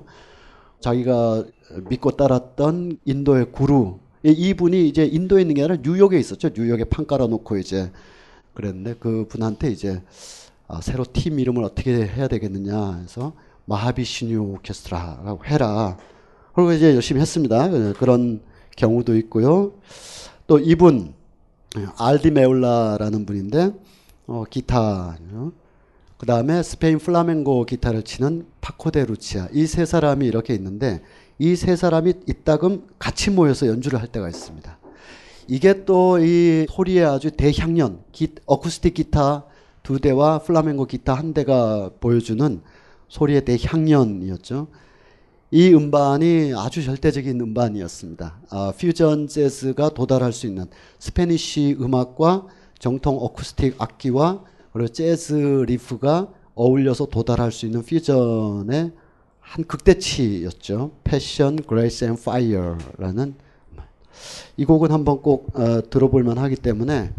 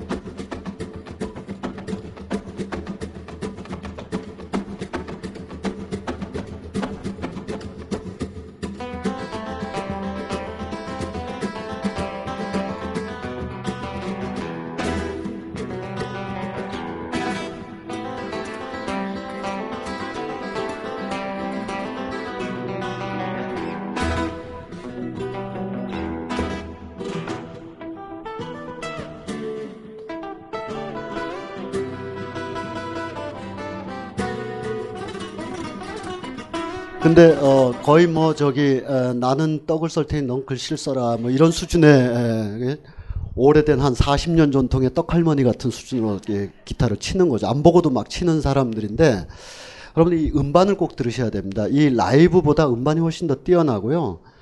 이 음반사가 지금 이- 이거는 필립스에서 나온 건데 필립스, 뭐 버브, 뭐 애틀란틱 많은 음반사들이 있었습니다만 이때 되면 70년대 이후에 개발도상국에 이르기까지 웬만한 중산층 집에 전축이라는 게 들어가기 시작하면서 이 음악 시장이라는 게 미국이나 유럽 일부가 아니라 전 세계 전부가 되기 시작합니다. 아마 이 중에서 6.25 이후에 쭉 태어나신 분들도 그- 거듭 보이는데 이분들이 70년대 때 동네 음악사들이 그렇게 많았고요. 집에 가면 자기 방에 카세트 테이프가 들어갈 수 있는 라디오하고 거실에 전축이라는 게 들어오기 시작한 때가 이때 무렵입니다. 인켈 그러면서 그래서 이 전 세계 음반 시장이 굉장히 확산되면서 물론 그렇지 않게 만든 음반이 없지 않지만 특히 음반 하나의 완성도를 놓고 예, 음악을 만들기 시작하는 거예요. 그 음반이 잘 됐기 때문에 공연하러 가는 것이었고 아주 거칠게 보면 안 그런 경우 더 많습니다만 Kind of Blue 같은 경우는 전혀 그렇지 않습니다만 재즈 scene에서 보면 공연을 너무 잘해서 야 너는 음반 낼래? 라든지 공연한 걸 묶어서 음반 낸다든지 하는 거였었는데 거꾸로 이제 음반 자체가 하나의 그 mainstream 시장이 되고 그것이 잘 돼서 공연하러 다니는 그래서 이 세 분이 지금 이렇게 쳤지만 이 음악으로 들어보면 아 정말 영롱하고 뭐 존재하지 않던 추상의 세계가 막 펼쳐져요.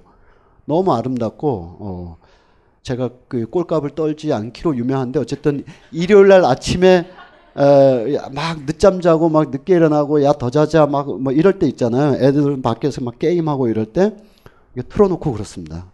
그럼 뭐 우아하게 사, 전혀 그렇지 않고요. 그런 소리가 들, 듣고 싶을 때가 있어요. 여기에 에, 여러 곡들이 있는데 Orient Gypsy Suite인가 그런 노래도 있고 여러 곡들이 있는데 그 중에서 어, 타이틀곡이 되는 이 Passion Grace and Fire를 세 사람이 연주하는 걸 들으면 아 이 기타의 세계가 정말 오케스트라 필요 없다라는 정도로 느끼게 됩니다. 그런데 우리 수업과 연관해서 이렇게 보면 여기가 약간의 분기점, 결절점 비슷하게 되는 겁니다. 바로 이런 재즈와 이런 재즈의 상관관계가 지금 오늘 좀 핵심이 되겠습니다. 70년대 중후반에 일련의 새로운 재즈 흐름이 있는데 이것도 크게 보면 다 어, 기본적으로 재즈에 기반을 두고 있고 특히 이 사람들 지금 이 허브 알버트라든지 얼 클루라든지 조지 벤슨, 밥 제임스, 케니지, 그로버 워싱턴 주니어로 쭉 이어지는 일련의 흐름들도 역시 재즈이긴 합니다. 그리고 이 한 개인 개인이 보여주는 굉장히 센치멘탈한 그런 음악 세계가 뭐 무시되어야 될 필요는 전혀 없다고 생각이 들어요. 그러나 우리가 재즈라고 할 때 가지고 있는 화성적 실험이라든지 안 가본 길을 한 번 더 간다든지 하는 것과는 상당히 거리가 있긴 합니다. 그러나 이 음악들이 주도하게 돼요. 굉장히 긴 세월 동안 10년 이상 거의 지금까지도 재즈 하면 바로 이렇게 와인과 재즈. 네? 음반 제목 자체가 Winelight예요. Winelight. 그로버 워싱턴 주니어의 예, 그 유명한 곡 있죠. 예, Just Two of Us라는 곡. 케니지 어떤 분의 그 국내에 나와 있는 그 아주 독보적인 재즈 개론서 중에 하나의 케니지에 대한 설명은 한 줄로 되어 있습니다. 어, 케니지의 음악은 사실상 재즈와 어, 무관하다. 아니 거의 상관없다고 할 수 있다. 그 다음 넘어가고 있는데 어, 저도 뭐 그런 생각에 동의는 하고 있습니다만 케니지 개인한테 좀 미안하기도 해요. 케니지가 뭐 이렇게 뭐 우리 사회나 이렇게 지구 평화에 악행을 한 것도 아닌데 다만 재즈가 아니라는 이유로 너무 경멸의 대상이 되고 있다. 그냥 하나의 음악으로서 있을 수 있는 음악이다. 우리 여유 있게 봤으면 좋겠고요. 밥 제임스는 뭐 어, 그렇게만 보기에는 굉장히 그 밀도 있는 센치멘탈한 음악들도 많이 했고 본인이 어, 스카를라티라든지 바로크 음악들 재현한 것도 굉장히 많고 조지 벤슨 어, 이 길거리의 기타맨으로 시작해가지고 또 입지전 쪽으로 그래미 위에 올라가기까지의 그 과정들도 있고 그다음에 얼 클루의 아주 매혹적인 기타 이거는 뭐 이분의 의도와는 무관하게 작업 걸려면 얼 클루만 틀어놓으면 될 정도로 이렇게 되는 거 그리고 허브 알퍼트의 아주 끈적끈적거리는 그런 어, 음악들이 있습니다. 이런 경향들이 쭉 진행되어 있는데 먼저 한 곡을 들어보시고 아 내가 좋아하던 음악이 바로 저런 건데라고 느끼시는 분도 어, 있을지 모르겠습니다만 네, 재즈가 아니다 라고 하기엔 야박하지만 우리가 쭉 얘기하고 있는 재즈의 흐름으로부터 많이 벗어나 있는 건데 그래도 의미상 이제 드릴 말씀 때문에 꼭 들어보셔야 됩니다.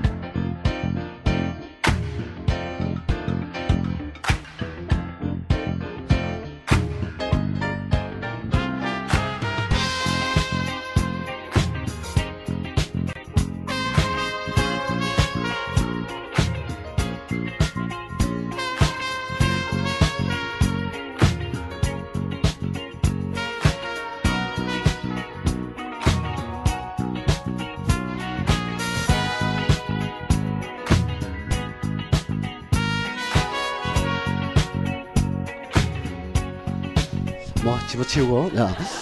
어, 이그 어, 재즈예요. 어, 넓게 보면. 근데 어, 제가 이런 말씀을 좀 드리고 싶은데 이 70년 그러니까 6, 55년 대, 뭐 54년생은 포함 안 되느냐 그런 건 아니지만 대체로 50대 초반에서 60대 후반까지 태어난 그때 태어난 미국인들을 베이비 부머라고 합니다. 베이비 부머.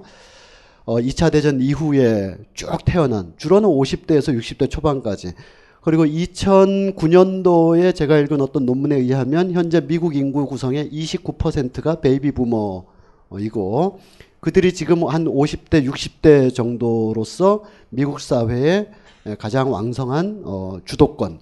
그 중에 와스프라고 한다면 여론 주도권까지도 가지고 있죠. 그런 출신의 정치인들이 이제 빌 클린턴 같은 경우가 있고 빌 클린턴이 뉴욕에 있다 면 재즈 하러 갑니다. 그래서 어, 가장 좋아하는 재즈 아티스트가 누구냐라고 물었을 때 빌 클린턴이 마일스 데이비스하고 어, 케니지다. 그래가지고 많은 재즈 팬들이 헛소리 하고 있네. 역시 에, 에, 베이비 부머 White Anglo-Saxon의 재즈 인식의 한계구나. 뭐 이렇게까지 얘기가 되고 있습니다. 이 얘기가 뭐냐면 아까 제가 말씀드렸죠. 70년대 초중반을 지나면서 미국 사회의 글래머 현상이 정치에서부터 다 일어나기 시작하는데 이게 뭐 그런 현상을 내가 갖겠다고 해서 수직적으로 쫙 가는 게 아니라 막 질곡을 거듭합니다. 어, 미국인으로서는 뭐 닉슨의 사임이라든지 지미 카터의 어리버리함이라든지 이런 것들이 다 만족 불만족의 형태로 70년대를 관료하게 돼요. 그리고 79년부터 80년까지 있었던 어, 이란 대사관 피랍 사건 이런 것에서 미국이 제대로 세계 종주국인 줄 알았더니 그들 방식대로 어, 처리하지 못했을 때의 문제점 이런 것들 어, 베트남 전쟁 종식된 이후입니다만 이런 속에서 미국의 베이비 부머 세대가 드디어 30대가 되면서 어, 자기 소비를 하기 시작해요. 20대 30대가 되면서 이들이 10대 시절에는 히피 문화로 완전히 어, 어, 세월 다 보, 좋았던 세월 다 보냈거든요. student power, 히피 문화 그리고 어, 마약 뭐 이런 걸로 이렇게 쭉 보내고 이들이 그 다음으로 이렇게 올라서는데 락이 이들하고 안 맞기 시작합니다. 락은 언제나 젊은 세대의 음악이거든요. 물론 골수 락팬, 락 음악을 좋아하는 사람들은 지금도 레드 제플린이고 지금도 누구고 이렇게 가는 겁니다만 일반적인 대중 소비에 있어서 락은 항상 젊은 세대만을 겨냥하는 거지 만약 지금 새로운 락 그룹이 나오면 60대의 락 팬을 위해서 신곡을 발표하는 게 아니거든요. 10대, 20대 락 팬을 위해서 발표한단 말이죠.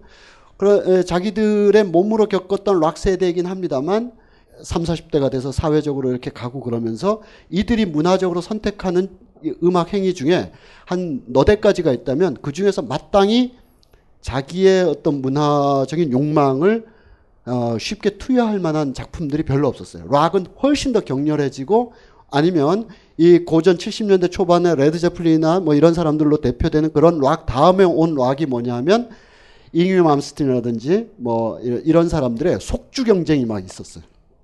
누가 빨리 하느냐, 누가 시끄럽게 하느냐, 그리고 악마주의 음악들. 악마가 아니죠. 악마주의라는 캐릭이나 그런 주제를 역설적으로 하는 이런 것이 성공한 와스프한테는 안 맞아요. 자기는 이 세계를 주도하고 있는 미국의 중심에 있고 뉴욕이든 뭐 LA든 시카고든 높은 빌딩에서 아, 세상을 주도하고 있는데 이 사회적 정서나 이런 거 그리고 밤에 어디 이제 뭐 파티가 있다, 립세션이 있다 갔을 때 락커를 초대하기란 너무 어 그래도 웬만한 락커가 와야지 이 70년대 80년대 초만 악마주의 락이 와서 막 닭의 목을 자르고 막 이러고 들고 들어오고 막 이런 거라서 이들의 정서나 이들의 문화와는 좀 안 맞아요. 그리고 흑인들의 음악은 서서히 랩이라는 형식으로 이제 서서히 가기 시작합니다. 곧 얼마 지나지 않아 머지 않아 곧 MC 해머가 막 등장하고 막 이러던 거라서 그것도 이 베이비 부머 어, 베이비 붐 세대의 백인들한테는 크게 맞지 않았습니다. 이들이 선택할 수 있는 것은 굉장히 우아하고 격조 있어 보일 듯한 한밤중에 easy listening 재즈를 선택하게 됩니다. 그리고 이들이 왕성하게 소비를 하고 어, 이들과 정서적으로 그렇게 거리가 멀지 않은 사람들이 어, 문화 산업의 핵심 포스트에 다 있는 거죠. 음반 비평가라든지 라디오 프로듀서라든지 방송국 PD라든지 해서 그들이 이제 이 재즈에서 격렬함을 뺀 지나치게 조형주의적인 것을 뺀 그냥 한 5분 내외에 굉장히 말갛게 들을 수 있는 재즈적인 어떤 음악들을 굉장히 소비하고 배치하고자 합니다. 그런데 이들이 그렇다고 해서 또 이제 너무 어 지금 보시는 것처럼 이게 한 30년 지나서 보니까 이렇게 이렇게 보이지 그 당시엔 또 굉장히 세련된 것이었습니다. 아주 맑고 우아하고 세련됐어요. 무엇에 비해서 세련되고 맑았냐면 아까 우리 쉬는 시간에 틀었던 마일스 데이비스의 그런 격렬함하고는 좀 다른 거예요. 밤에 여럿이 모여서 뭐 와인 마시고 이럴 때 마일스 데이비스 틀어놓으면 야 꺼라 이렇게 얘기 나오지 야 우리 마시던 걸 그만두고 마일스 데이비스를 영접하자 이럴 사람 누가 있겠어요. 이 음악이 적당 적당하게 들릴 듯 말 듯 하면서 어디 그 말리부 해안가를 드라이브 할 때 딱 켜놓기 좋아. 그래서 이들이 선택할 수 있는 재즈씬 안에서의 그 당시의 그 contemporary 경향 중에는 이 음악을 어, 광범위하게 선택할 수 있었다. 이게 있습니다. 이걸 다르게 보면 뭐가 되냐면 40년, 42년 한 두세 살 차이로 뉴욕 브롱스에서 두 명의 패션 디자이너가 이렇게 태어나게 되는데 한 사람 이름은 켈빈 클라인이고 한 사람 이름은 랄프 로렌이 태어납니다. 그로부터 한 7, 8년 후에 더나 캐런이라는 사람도 이제 태어나요. 이들이 이 기성복 시장을 뒤흔들겠는 물론 뭐 유럽 말고 미국에서 이들이 펼쳐낸 패션이 대체로 한 70년대 초반부터 이들의 패션이 나오게 되는데 이들은 뭐 이를테면 랄프 로렌 같은 경우는 자기가 바로 그 회사에서 어 있었으면서 판촉 사원이기도 했고 디자이너도 하고 했었습니다만 바로 그 거대한 회사 혹은 그 거대한 회사가 보여주고 있는 아메리카니즘과는 다른 아메리카니즘을 표현하고 싶었어요. 이 회사가 뭐냐면 브룩스 브라더스라는 기성복 회사입니다. 브룩스 브라더스의 옷을 보시려면 뭐 인터넷 치면 되지만 영화 어, 1920년대를 다룬 영화 위대한 개츠비 레오나르도 디카프리오가 나왔던 위대한 개츠비에서 그 레오나르도가 계속 입었던 옷이 바로 브룩스 브라더스의 미국 전성기 시절의 황금 시대의 옷차림입니다. 그리고 뭐 꼭 그런 옷만 있었던 건 아니지만 어쨌든 브룩스 브라더스 스타일이라고 한다는 것은 어, 미국의 성공한 백인들을 상징하는 그래서 성공한 흑인들은 일부러 입지 않으려고 했던 그런 옷이기도 했었어요. 근데 거기에서 성장한 랄프 로렌은 바로 이걸 이런 것에 young Americanism을 실현하고 싶었어요. 좀 더 편리하고 캐주얼하고 야성적이면서도 아 저러면 혹시 그 저게 지오다노랑 가격이 비슷할까 해서 가보면 뭐 0이 두어 개씩 더 붙어 있는 그런 것. 혹은 한쪽에서는 켈빈 클라인 같은 사람이 나와서 과장된 것, 아주 뭐 지나치게 권위적인 것, 주류적인 것이 아닌 옷을 만들기 시작합니다. 이거를 선택한 사람이 누구냐? 바로 베이비 부머 세대의 3, 40대 이 무렵의 사람들인 거죠. 이들은 흑인성 혹은 흑인성과 관련된 혹은 락성, 락의 저항성과 관련돼 있는 그런 문화보다는 굉장히 산뜻하고 격조 있고 우아하다고 여겨지는 그러나 그것이 고전적인 아메리카니즘이 아닌 방식의 문화를 선택하게 되는 거예요.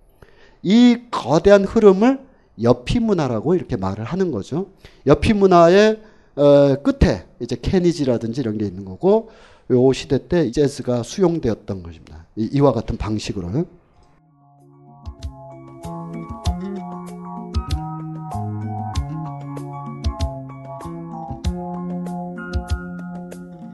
I see the crystal raindrops fall, and the beauty of it all is when the sun comes shining through. To make those rainbows in my mind when I think of you sometime, and I want to spend some time with you. Just the two of us. We can make it if we try. Just the two of us. Just the two of us. Just the two of us. Building castles in the sky. I. We look for love, no time for tears. Wasted water's all that is, and it don't make no flowers grow. Good things might come to those who wait, not for those. 자, 시간 관계상 다 들으셨죠? 네, 그 굉장히 많이 아시는 곡들일 거예요. 어, 우리가 마지막 시간 때 말씀드릴 얘기 중에 에, 같이 할 맥락을 같이 하는 겁니다. 우리나라 재즈가 요때부터 약간 대중화되기 시작합니다. 80년대 중반 즈음부터 재즈를 일단 어, 막연하게 재즈 공연 어디서 하지? 재즈 음반 어디서 사지?가 불가능했던 게 6, 70년대고요. 80년대쯤 되면 이따금 공연도 할 뿐만 아니라 특히 공연 이전에 음반을 많이 살 수 있었던 때가 됐습니다. 그러면 어, 정말 초절정의 명반들은 아직 수입이 안 돼 있다든지 정말 그, 그런 것도 다 수용할 수 있는 사람들이 다 아, 있긴 했습니다만 일반적으로 좀 재즈를 들어봐야지 하는 사람들한테는 어, 이 당시에 나왔던 이 여피 재즈들이 그 곳곳에 이렇게 또 있으니까 쉽게 선택할 수가 있었어요. 그래서 어, 한국적인 상황에서는 이들이 재즈의 어떤 그 유전자처럼 처음에 다가온 바가 있습니다. 그러다가 아 이거 뭔가 이게 아닌 것 같은데 어, 여, 여기서 한 걸음 더 간다든지 이것이 아닌 어떤 것을 찾고자 한다든지 그리고 어, 90년대 들어서면서 이제 재즈 전문 방송이나 뭐 김현준, 황덕호 이런 분들의 또 예, 예, 작업이나 아니면 재즈 월간지의 그 창간이라든지 이렇게 되면서 아 이게 원래는 좀 다른 맥락의 곡이구나 이렇게 됐습니다만 하여튼 이런 정도. 그리고 아까 들으셨던 Return to Forever나 이런 정도 이게 나쁘다는 뜻이 아니라 그런 게 이제 일, 일단 먼저 수용이 됐어요. 그래서 이 무렵에 이 고, 재즈에 대한 어떤 고정 이미지가 한국적으로 이렇게 정착된 것도 있고 이때 이것도 좋지만 이거보다 훨씬 더 원류적인 것이 있지 않을까 해서 유학을 갔다 온 사람들이 돌아왔을 때 사실은 이런 정도의 수용 조건들이 있었기 때문에 자신들이 유학에서 뭘 배웠더냐는 무관하게 이거를 반복해 줘야 되는 상황들이 좀 있는 겁니다. 그러다 보니까 이제 어, 수요 예술 무대나 아니면 뭐 이런 데서 어, 할때 거의 무조주의적이거나 굉장히 극단적인 것을 어, 하기보다는 뭐 이런 재즈, 스탠다드 재즈랄까요? 혹은 뭐 acid 재즈랄까 이런 걸 쭉 이렇게 에, 펼칠 수밖에 없었던 그분들이 더 잘할 수 있거나 뭐 원래 그렇거나 간에 그리고 실제로 일상적으로 재즈가 소비, 소비되던 데는 좀 뭐 새로운 색이 들어와서 뭐 홍대 앞에 뭐 에반스도 있고 뭐 이렇게 많이 생겨났지만 그 전까지는 저 무겐 나이트 지하 클럽 이런 데서 해야 되거든요. 어, 그런 데서 이렇게 쉽게 할 수 있는 그리고 사람들이 재즈 하면 생각하는 이런 이미지들에 부합되는 이러다 보니까 한국의 재즈가 일반적인 재즈의 진행 속도와는 좀, 좀 다르게 조금 정체되게 조금 이, 이런 우리가 여피의 어떤 조건이 없음에도 여피적 재즈를 들으면서 아, 이게 아닌데 하면서도 그냥 이걸 듣는 정도가 80년대, 90년대 초반 있었던 아, 그런 정도를 이해하시면 되겠습니다.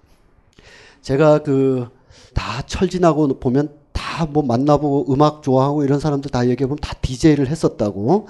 아마 이 중에서도 어 나도 했었는데 이런 분들이 있을 거예요.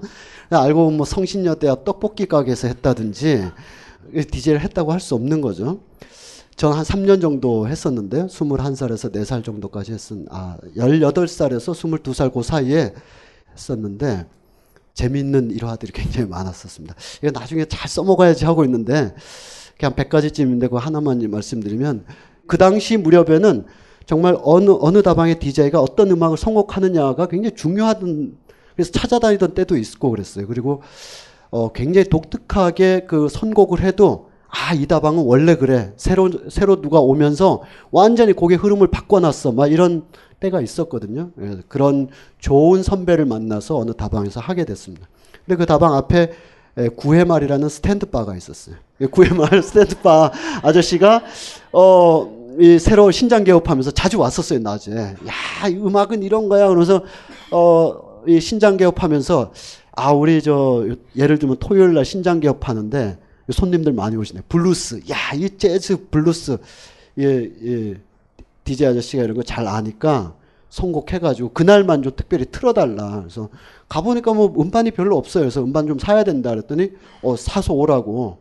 그래서 아마 예, 음악, 그 무렵에 음악 좋아하셨던 분은 대학로에 바로크 음악사라고 있어요. 거기 가서 맨날 외상이나 사고 겨우 한 장 사고 이랬던 내가 과감하게 서른 장을 막 사니까 이 바로 그 어, 천년 동안도 그 사장 되시는 분이 얘가 개 탔나 뭐 이런 표정으로 봤어요. 하여튼 가져가서 이제 틀기 시작한 거예요. 아 정말 어마어마한 그 단어의 차이가 있었던 거죠.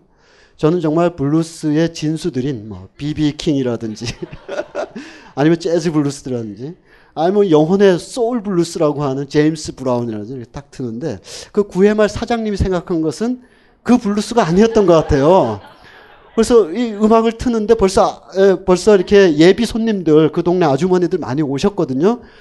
이게 음악 아 우리 다방 DJ 진짜 음악 어, 잘하신다고 그래서 블루스 이렇게 딱 하고 탁 틀고 틀고 이렇게 사람들이 플로어에 나와서 이렇게 춤을 추는데 이게 안 맞는 거예요. 이게. 이 블루스는 김성문과의 강성모의 그 대전 블루스. 이런 거를 원했던 건데. 그래야 이렇게 착착착 돌아가는데 이건 띵 하고 막 몇 초씩 가고 그러니까 굉장히 어색했던. 그래서 이게 분위기를 반전시키려고 제가 이 Just the Two of Us를 틀었었습니다. 그래도 동네 아줌마들의 스텝하고는 너무 안 맞아서 아 그 음반을 우리 다방 사장님이 다 그냥 산 아, 그런 그, 어, 그런 추억이 갑자기 생각이 나요. 아, 다 집어치우고 네 본질로 가도록 하겠습니다. 자, 이, 런 음악들이 있었어요. 네, 여러분들 요 음반은 꼭 어, 사서 들어보시고 어, 뭐 예, 살라고 해서 사실 없어요. 그죠? 살라고 해도 없는 게 우리의 문제예요. 교보 하트렉스에도 굉장히 레파토리가 빈곤하고 그래서 유튜브라는 예, 제가 굉장히 좋아하는 씨네 21의 김혜리 기자가 한 10년 전에 어떤 칼럼을 쓰는데 첫 문장이 아직도 잊어지지 않아. Thank you 유튜브 하면서 시작을 했어요. 그게 뭐냐면 고전 영화 필름에 대한 평을 써야 되는데 그게 찾아봐도 없고 어디 가도 없고 영상 자료원에 우리나라 것도 아니니까 없고 한데 유튜브에 올라와 있으니까 Thank you 유튜브 하면서 글을 시작한 적이 있어요. 유튜브에 그대로 풀로 다 있습니다. 이 70년대에 피아노가 굉장히 주도를 하게 되는 물론 뭐 다른 악기들도 다 주도를 하고 피아노가 덜 했다는 건 아니지만 5, 60년대 피아노가 차지하는 역할은 빌 에반스라는 몇몇의 어떤 특출한 예를 제외해놓고는 다 관악기 뒤에서 받쳐주는 역할을 했습니다. 때로는 리듬만 쳐주려고 앉아있기도 했었어요. 이 화성악기임에도 불구하고 드럼처럼 역할을 하기도 했었어요. 그런데 70년대 이후에는 조형주의라는 게 굉장히 발달하면서 피아노가 밴드 리더가 되는 어, 그런 시대가 막 열리게 됩니다. 그 네 명의 슈퍼스타가 칙 코리아, 허비 행콕, 키스 저렛, 맥코이 타이너가 이제 엮여 있는 이 음반의 맨 마지막 곡 둠이라는 곡이 있어요. 어, 그 곡은 어, 한번 숙제로 어, 야 이거 DVD다 이러지 마시고 그냥 한번 이렇게 쳐보시면 다 나오니까 한번 들어보세요. 이 조형주의가 이제 만개하는 겁니다. 양옆으로 쫙 만개하는데 허비 행콕 같은 경우는 우리 지난 시간에 봤죠. Rockit 같은 걸로 펑키 조형주의로 막 가면서 어, 또 칙 코리아 맥코이 타이너는 존 콜트레인의 여운을 계속 남겨가면서 그리고 키스 자렛이 등장하고 이런 이 사람은 어쩌다 이런 게 아니라 매번 이렇습니다. 그러니까 어, 특수하게 저렇게 있겠거니 한 게 아니라 생각할 때만 저렇게 있고 피아노 칠 때는 항상 이렇게 있는 키스 자렛. 키스 자렛은 처음 66년 7년쯤에 찰스 로이드라는 어, 어른을 잘 만났죠.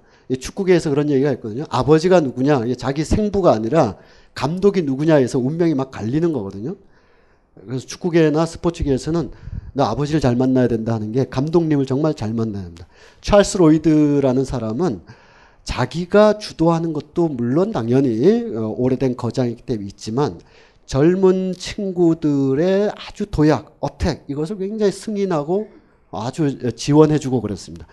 요때 요 찰스 로이드가 한번 음, 뭐 이게 오래된 멤버들은 아니지만 거의 찰스 로이드 개인 음반에 참여해 준 거죠. 그 중에서 드럼을 어, 잭 디조넷이 피아노를 키스 자렛이 이렇게 하게 됩니다. 이러면서 소문이 나기 시작해요.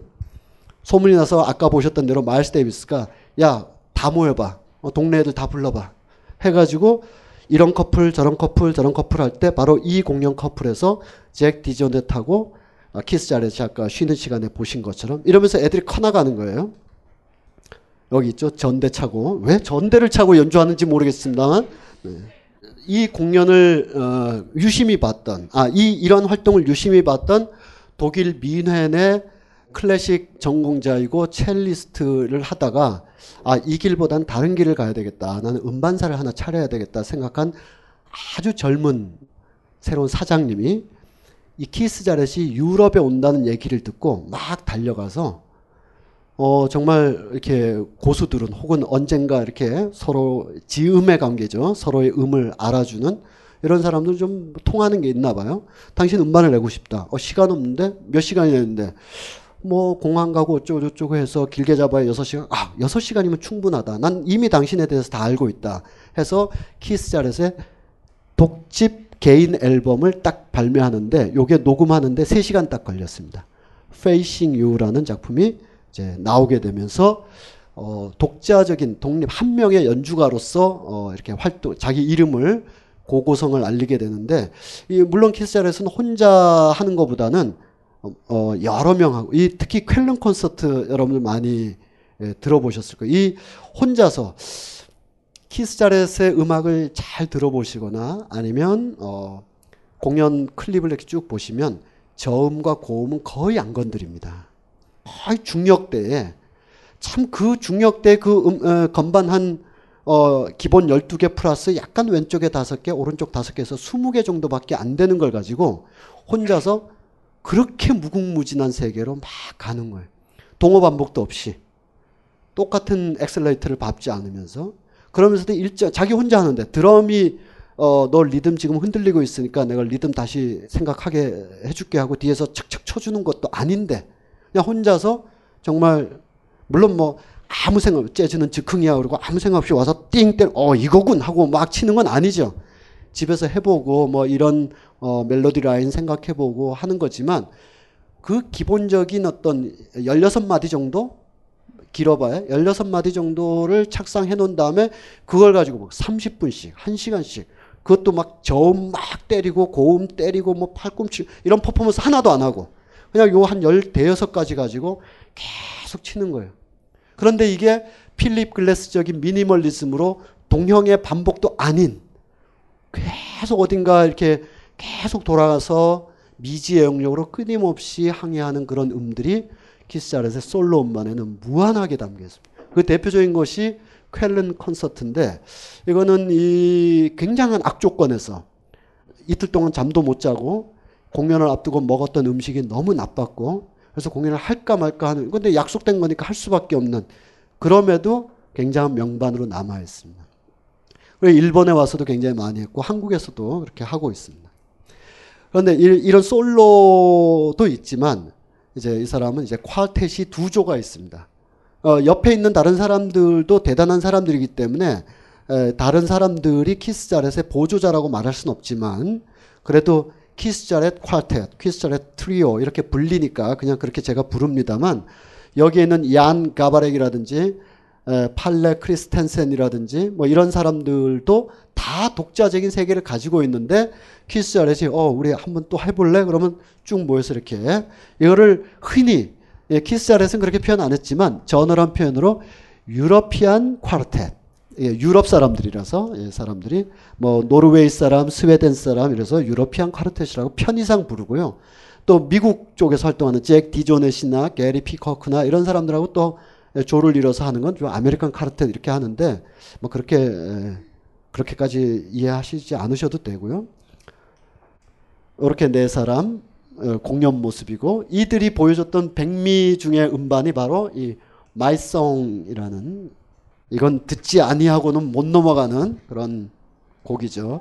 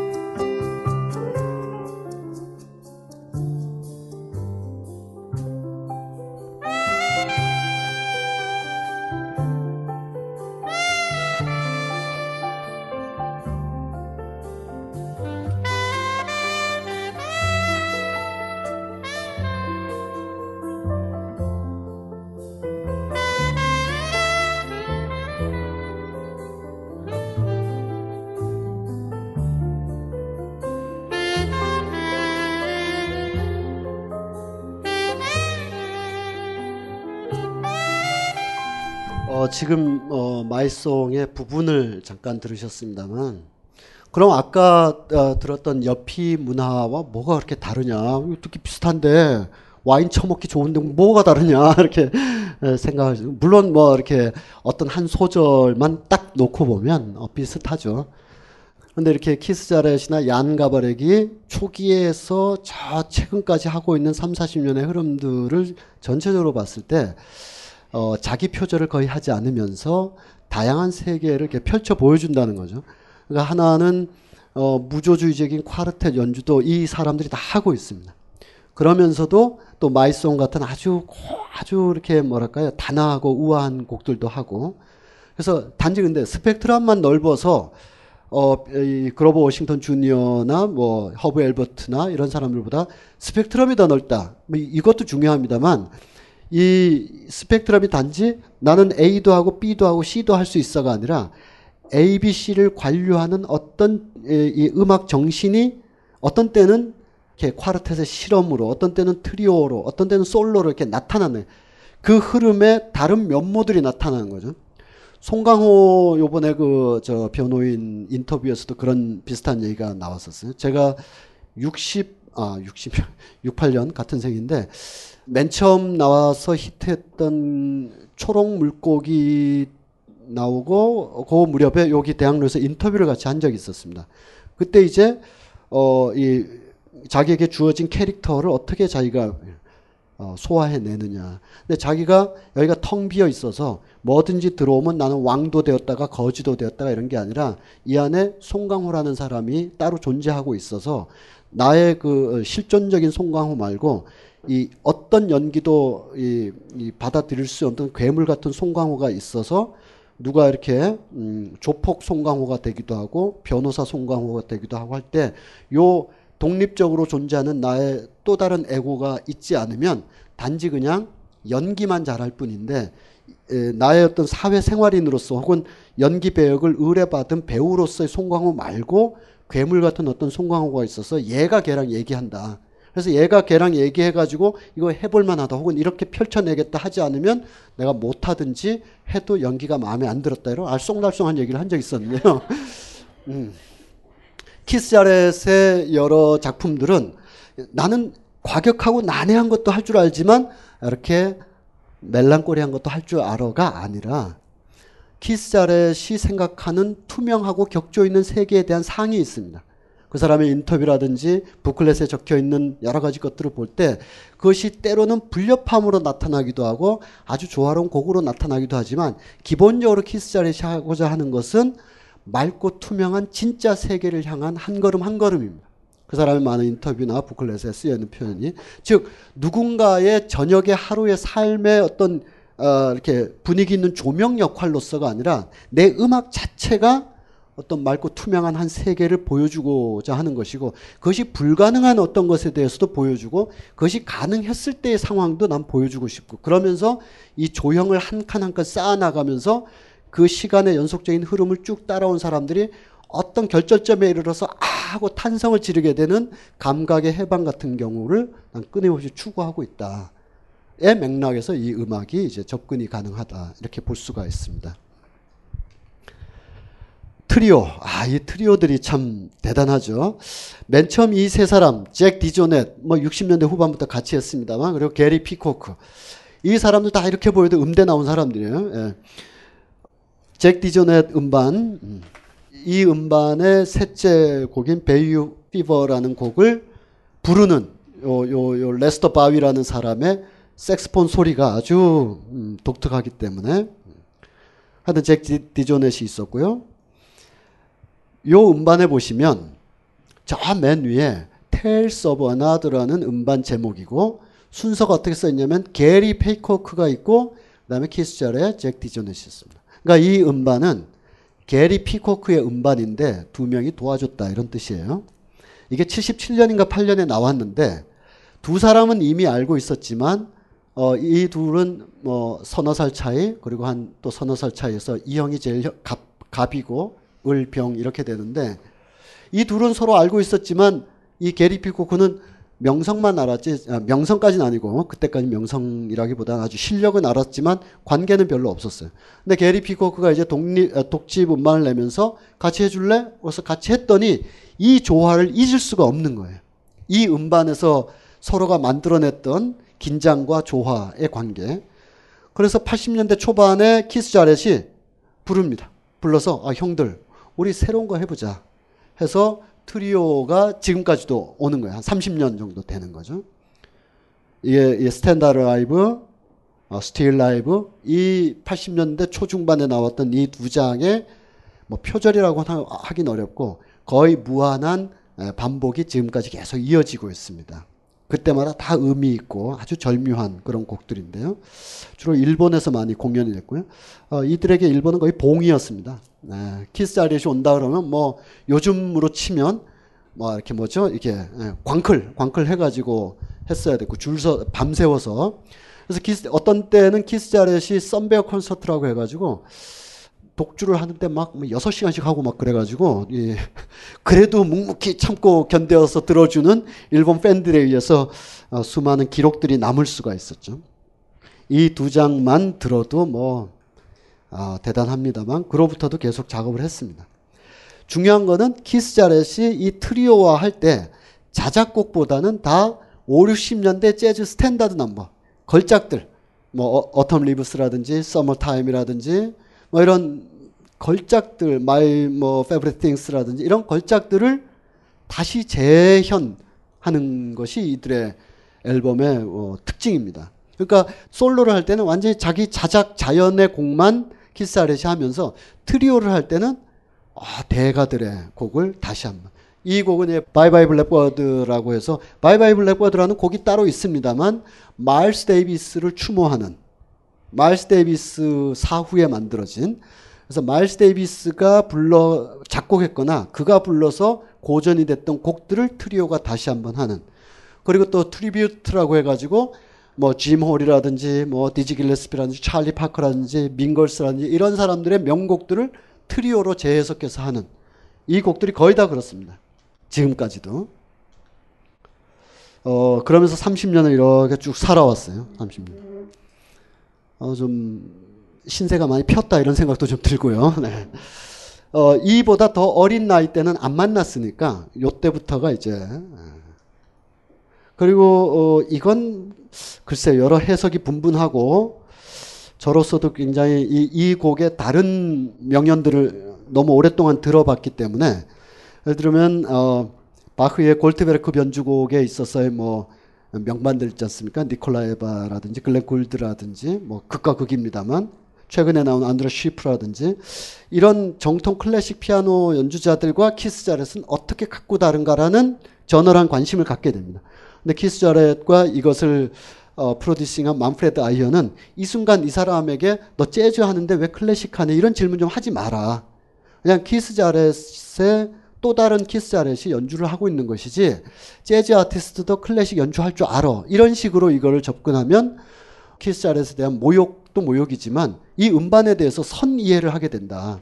재즈 하는 사람이 왜 즉흥을 안 하지? 뭐 이런 생각을 한다든지 그것이 아니라 키스 자렛은 악보 그대로 자기 나름대로 골드베르크 변주곡이라든지 쇼스타코비치의 24개의 prelude and 푸가 같은 것을 이제 하고는 있는데 제가 다 들어본 소감으로는 뭐랄까요 오지라퍼라고 할까요? 그러니까 어 아, 그러지 않아도 되는데라는 생각도 들고요. 어 저는 이런 정도의 대가급 반열에 있는 사람이 클래식에 대한 컴플렉스 때문에 냈다고는 절대 생각하지 않습니다. 그건 우리의 시선이고요. 이미 유럽이나 이 미국에서는 이, 이 차이가 만들어질 때도 없었기 때문에 뭐, 아, 난 클래식이 훨씬 더 위에인데 나도 한번 해봤어. 라는 증거 남기려고 이렇게 하거나 그러진 않거든요.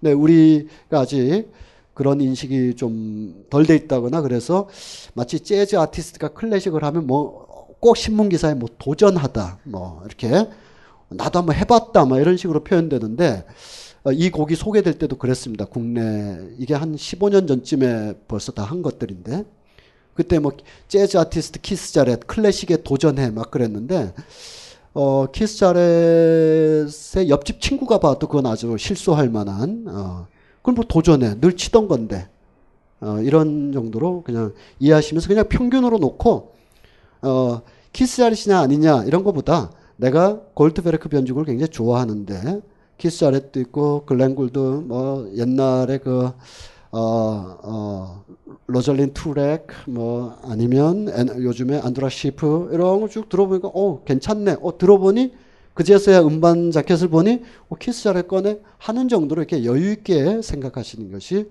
나을 것 같습니다. 자, 그러면, 어, 이 트리오 곡을 한번 어, 들어보도록 하죠.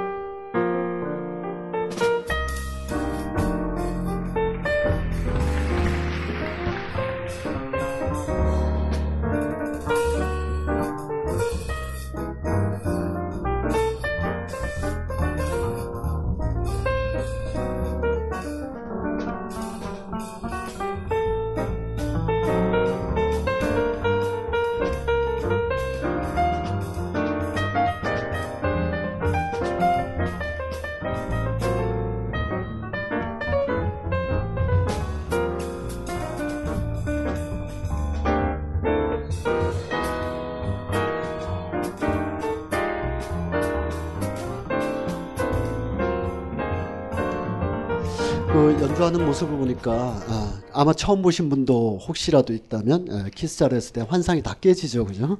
뭐 저 따위로 치나 이렇게 되는데 저는 정말 충격이었습니다. 미국이나 유럽에서 키스 자렛이 크게 히트를 한 이유와 어, 80년대에서 90년대 사이에 청년기를 보내면서 그때 20대를 보내면서 어, 음악을 들었던 사람들의 약 일말의 공통점이 있다면 아주 그 진부하고 억압적이고 권태로운 삶에 대한 어, 일시적인 해방이 재즈를 통해서 이루어지는 한 순간들이 있었거든요.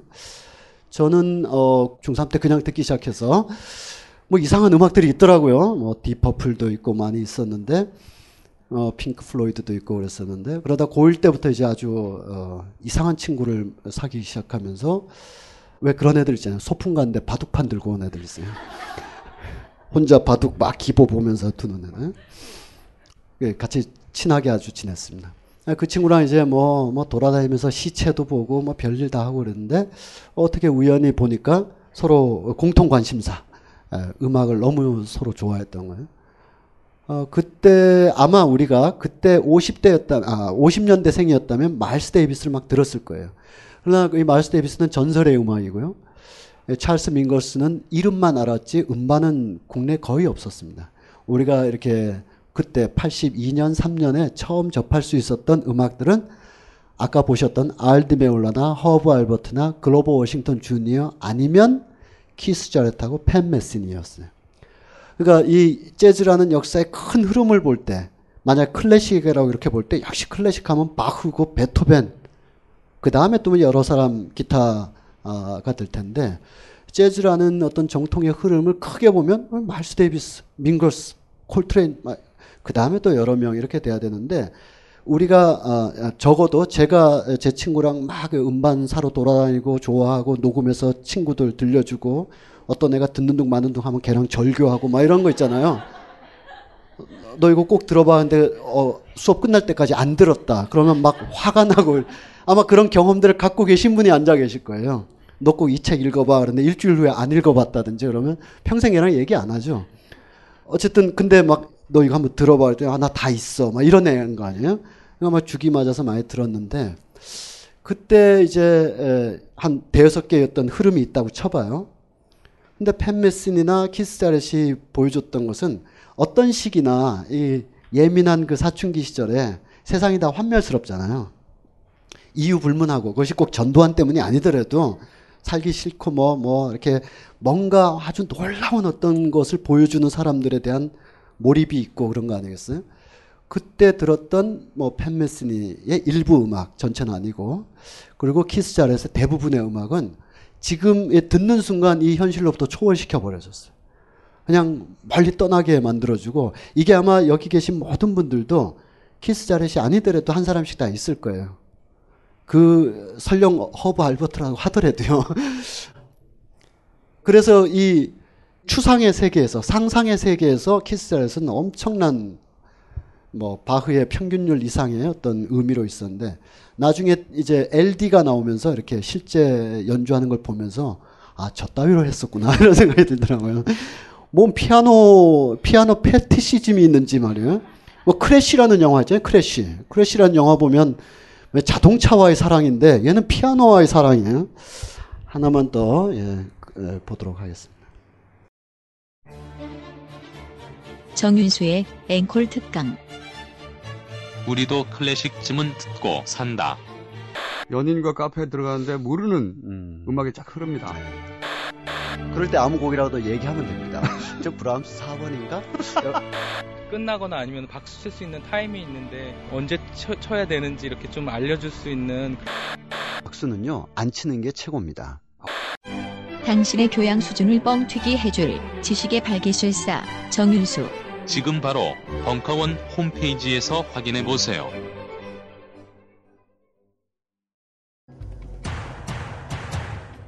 벙커원 이제 쌈박질까지 가르쳐 드립니다. 한국 최초 프라이드 선수 최무배와 함께하는 벙커원 Fight Club. 맨몸 운동에서부터 눈빛 개조, 호신술, 격투기까지 지금 바로 벙커원 홈페이지에서 확인해 보세요.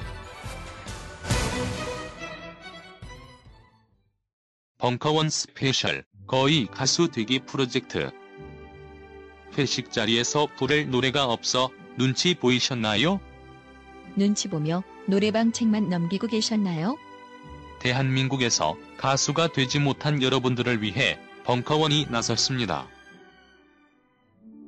조가의 주인공 박경종 성악가의 오페라 강의 거의 가수다.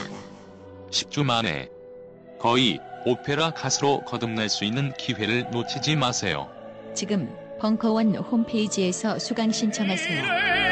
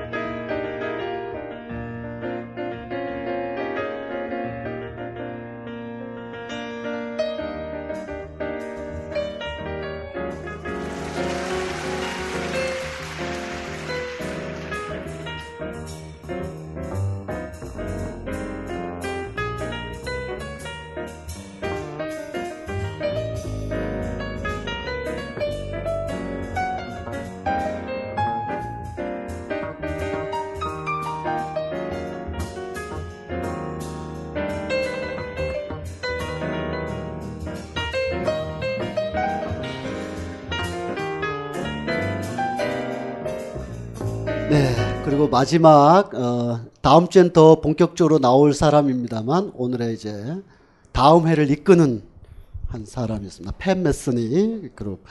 물론 이 80년대 이후의 모든 재즈를 팻 메스니로 설명한다는 건 뭐 말이 안 되는 거죠.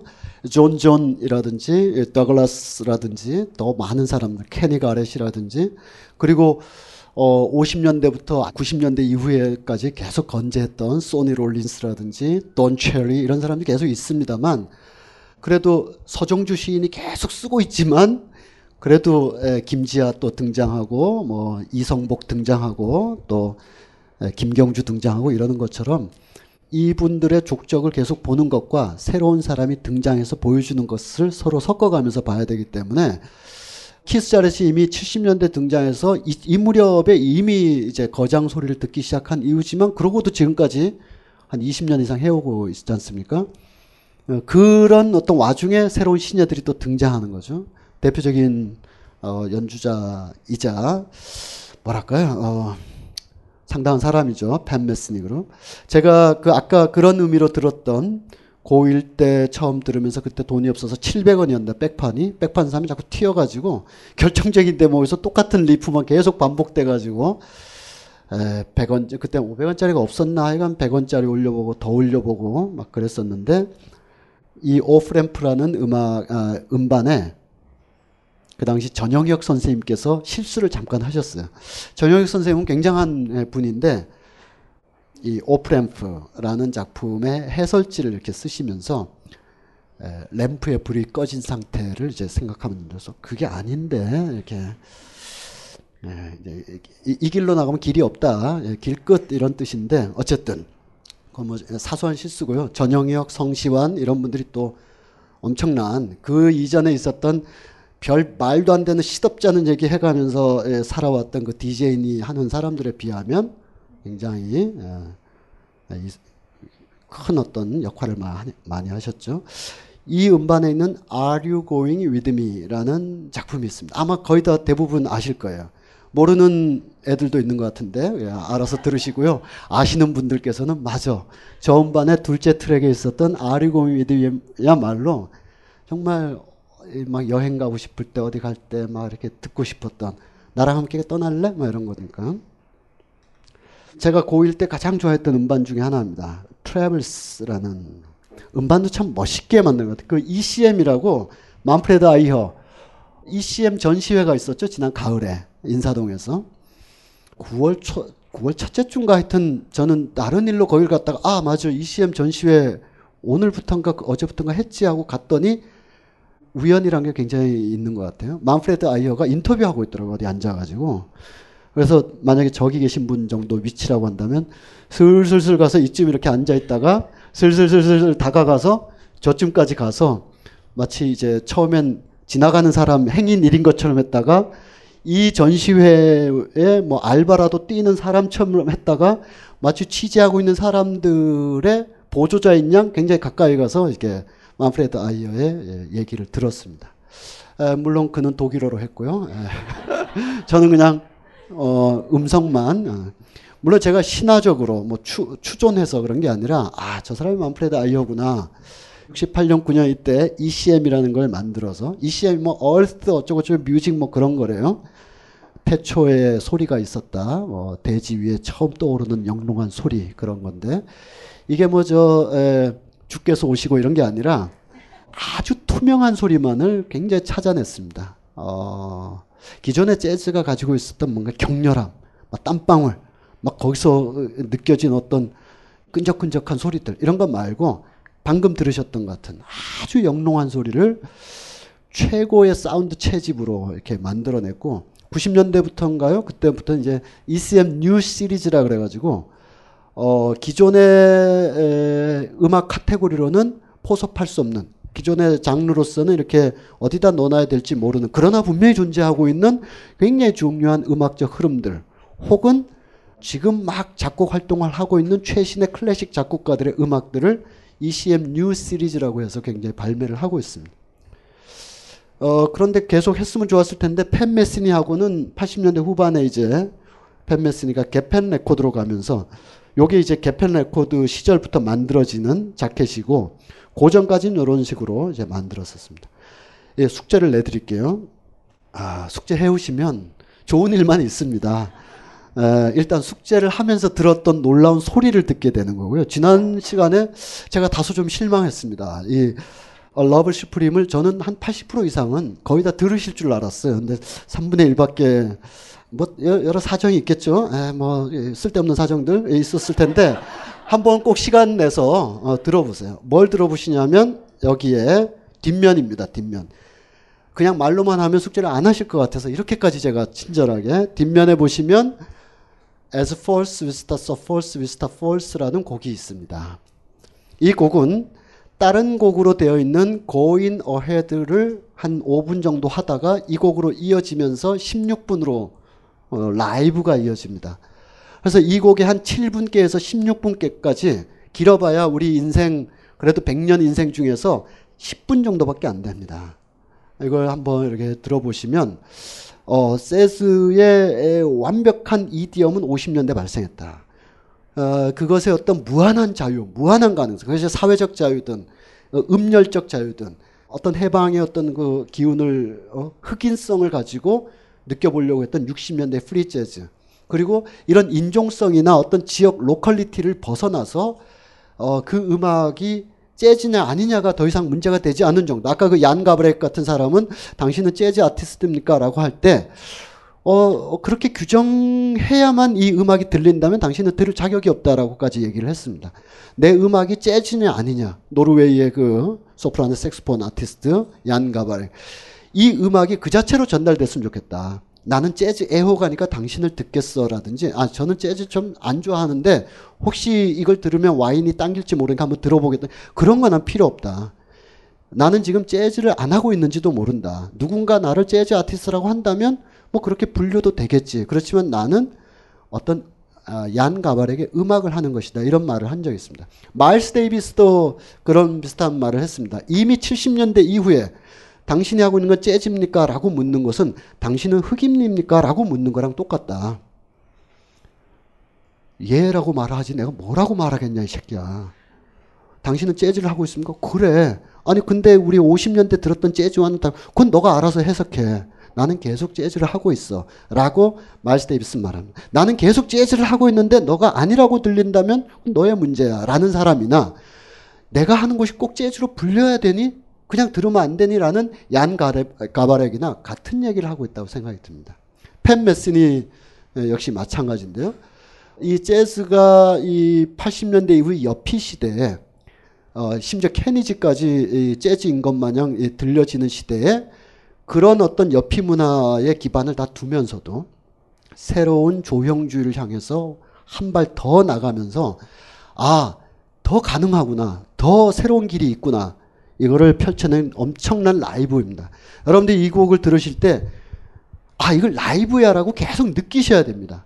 이게 라이브인데 이렇게 정교할 수가 있나. 이게 라이브 음악인데 이렇게까지 마치 그 스튜디오에서 10번, 20번 반복한 음악 트랙에다가 기타 하나 더 넣고 그걸 또 다 들어가면서 피아노 더 치고 또 다 들어가면서 타악기를 또 하고 이런 게 아니라 생자 라이브로 이렇게 정교하게 할 수 있다는 건 어마어마한 연주가 되겠습니다.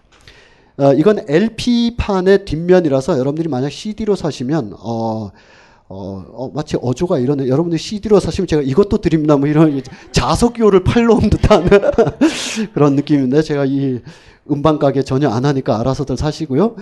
어, 이 아리고 위드미의 이 라이브 음악도 어, 저 1번으로 있죠. 그리고 요 위스타는 뭐냐 하면 저거를 고1 때 제 친구가 이 제 친구는 공부를 잘했어요. 어, 우리가 문학회를 같이 했는데 제가 문학회 반장이었고 걔는 그냥 열심히 예, 작품을 읽는 아, 그런 친구였는데 우리 학교에 예, 문학회가 두 개가 있었는데 하나는 알파 베타 시그마 클럽이었어요.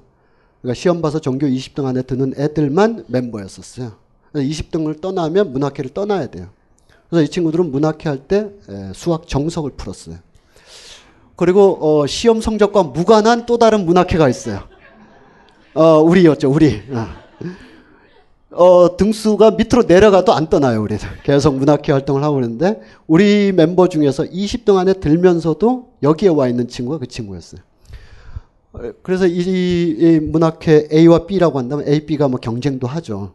얘네들은 아 그래 너네 문학 잘해 공부 못하잖아 이런 생각으로 우리를 쳐다봤고 우리는 너네들 문학회라면서 모여서 왜 수학을 푸니 이런 관계였었어요.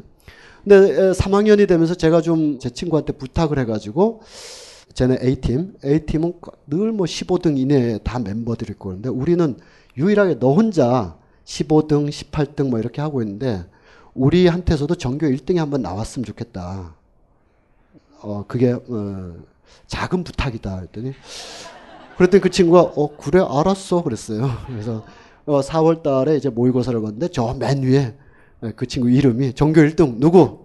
하고 2등부터는 다른 문학회 A팀 애들 쭉 있고, 그래서 주로는 제가 찾아갔는데 그 친구가 왔어요. 오더니, 어, 전교 1등 하기 싫으니까 다음부터 부탁하지 마. 그러고 와서. 어, 그랬던 친구입니다. 정말로. 어, 어? 학력고사 한 달 남았네? 공부해야지? 그러고 이제 뭐 그 대학 있잖아요. 서울대 그 가고 뭐 이런 이상한 친구였는데 그 친구랑 나랑 고1 때 이걸 들으면서 이게 뭔 뜻이냐를 해석하느라고 분분했었습니다. false는 분명히 추락하다, 몰락하다, 떨어지다 이런 뭐, 뭐 이런 거 비슷한데 as false is the so false is the false라는 말이 이게 뭐냐 이게 그래서 우리끼리 막 이렇게 해도 뜻도 이상하고 단어는 나오죠. 단어는 뭐 사전이든 사전이 아니더라도 뭐 알 수 있을 것 같아요. 위치타가 뭐냐 이게 또 헷갈려가지고 그래서 영어 선생님한테 여쭤봤습니다. 그 영어 선생님은 우리가 열심히 듣던 반젤리스의 Heaven and Hell의 가사도 다 번역해 주시고 이런 분인데 어 이게 뭐냐 이게 그래서 저는 여기에 굉장히 숭고한 뜻이 있는 줄 알았더니 아, 위치타가 바로 이 팬메슨이 고향입니다. 고향이고 캔사스 미주리주인가 캔사스주에 위치타가 있고 거기서 좀 얼마 떨어진 곳에 또 위치타가 있나 그래요.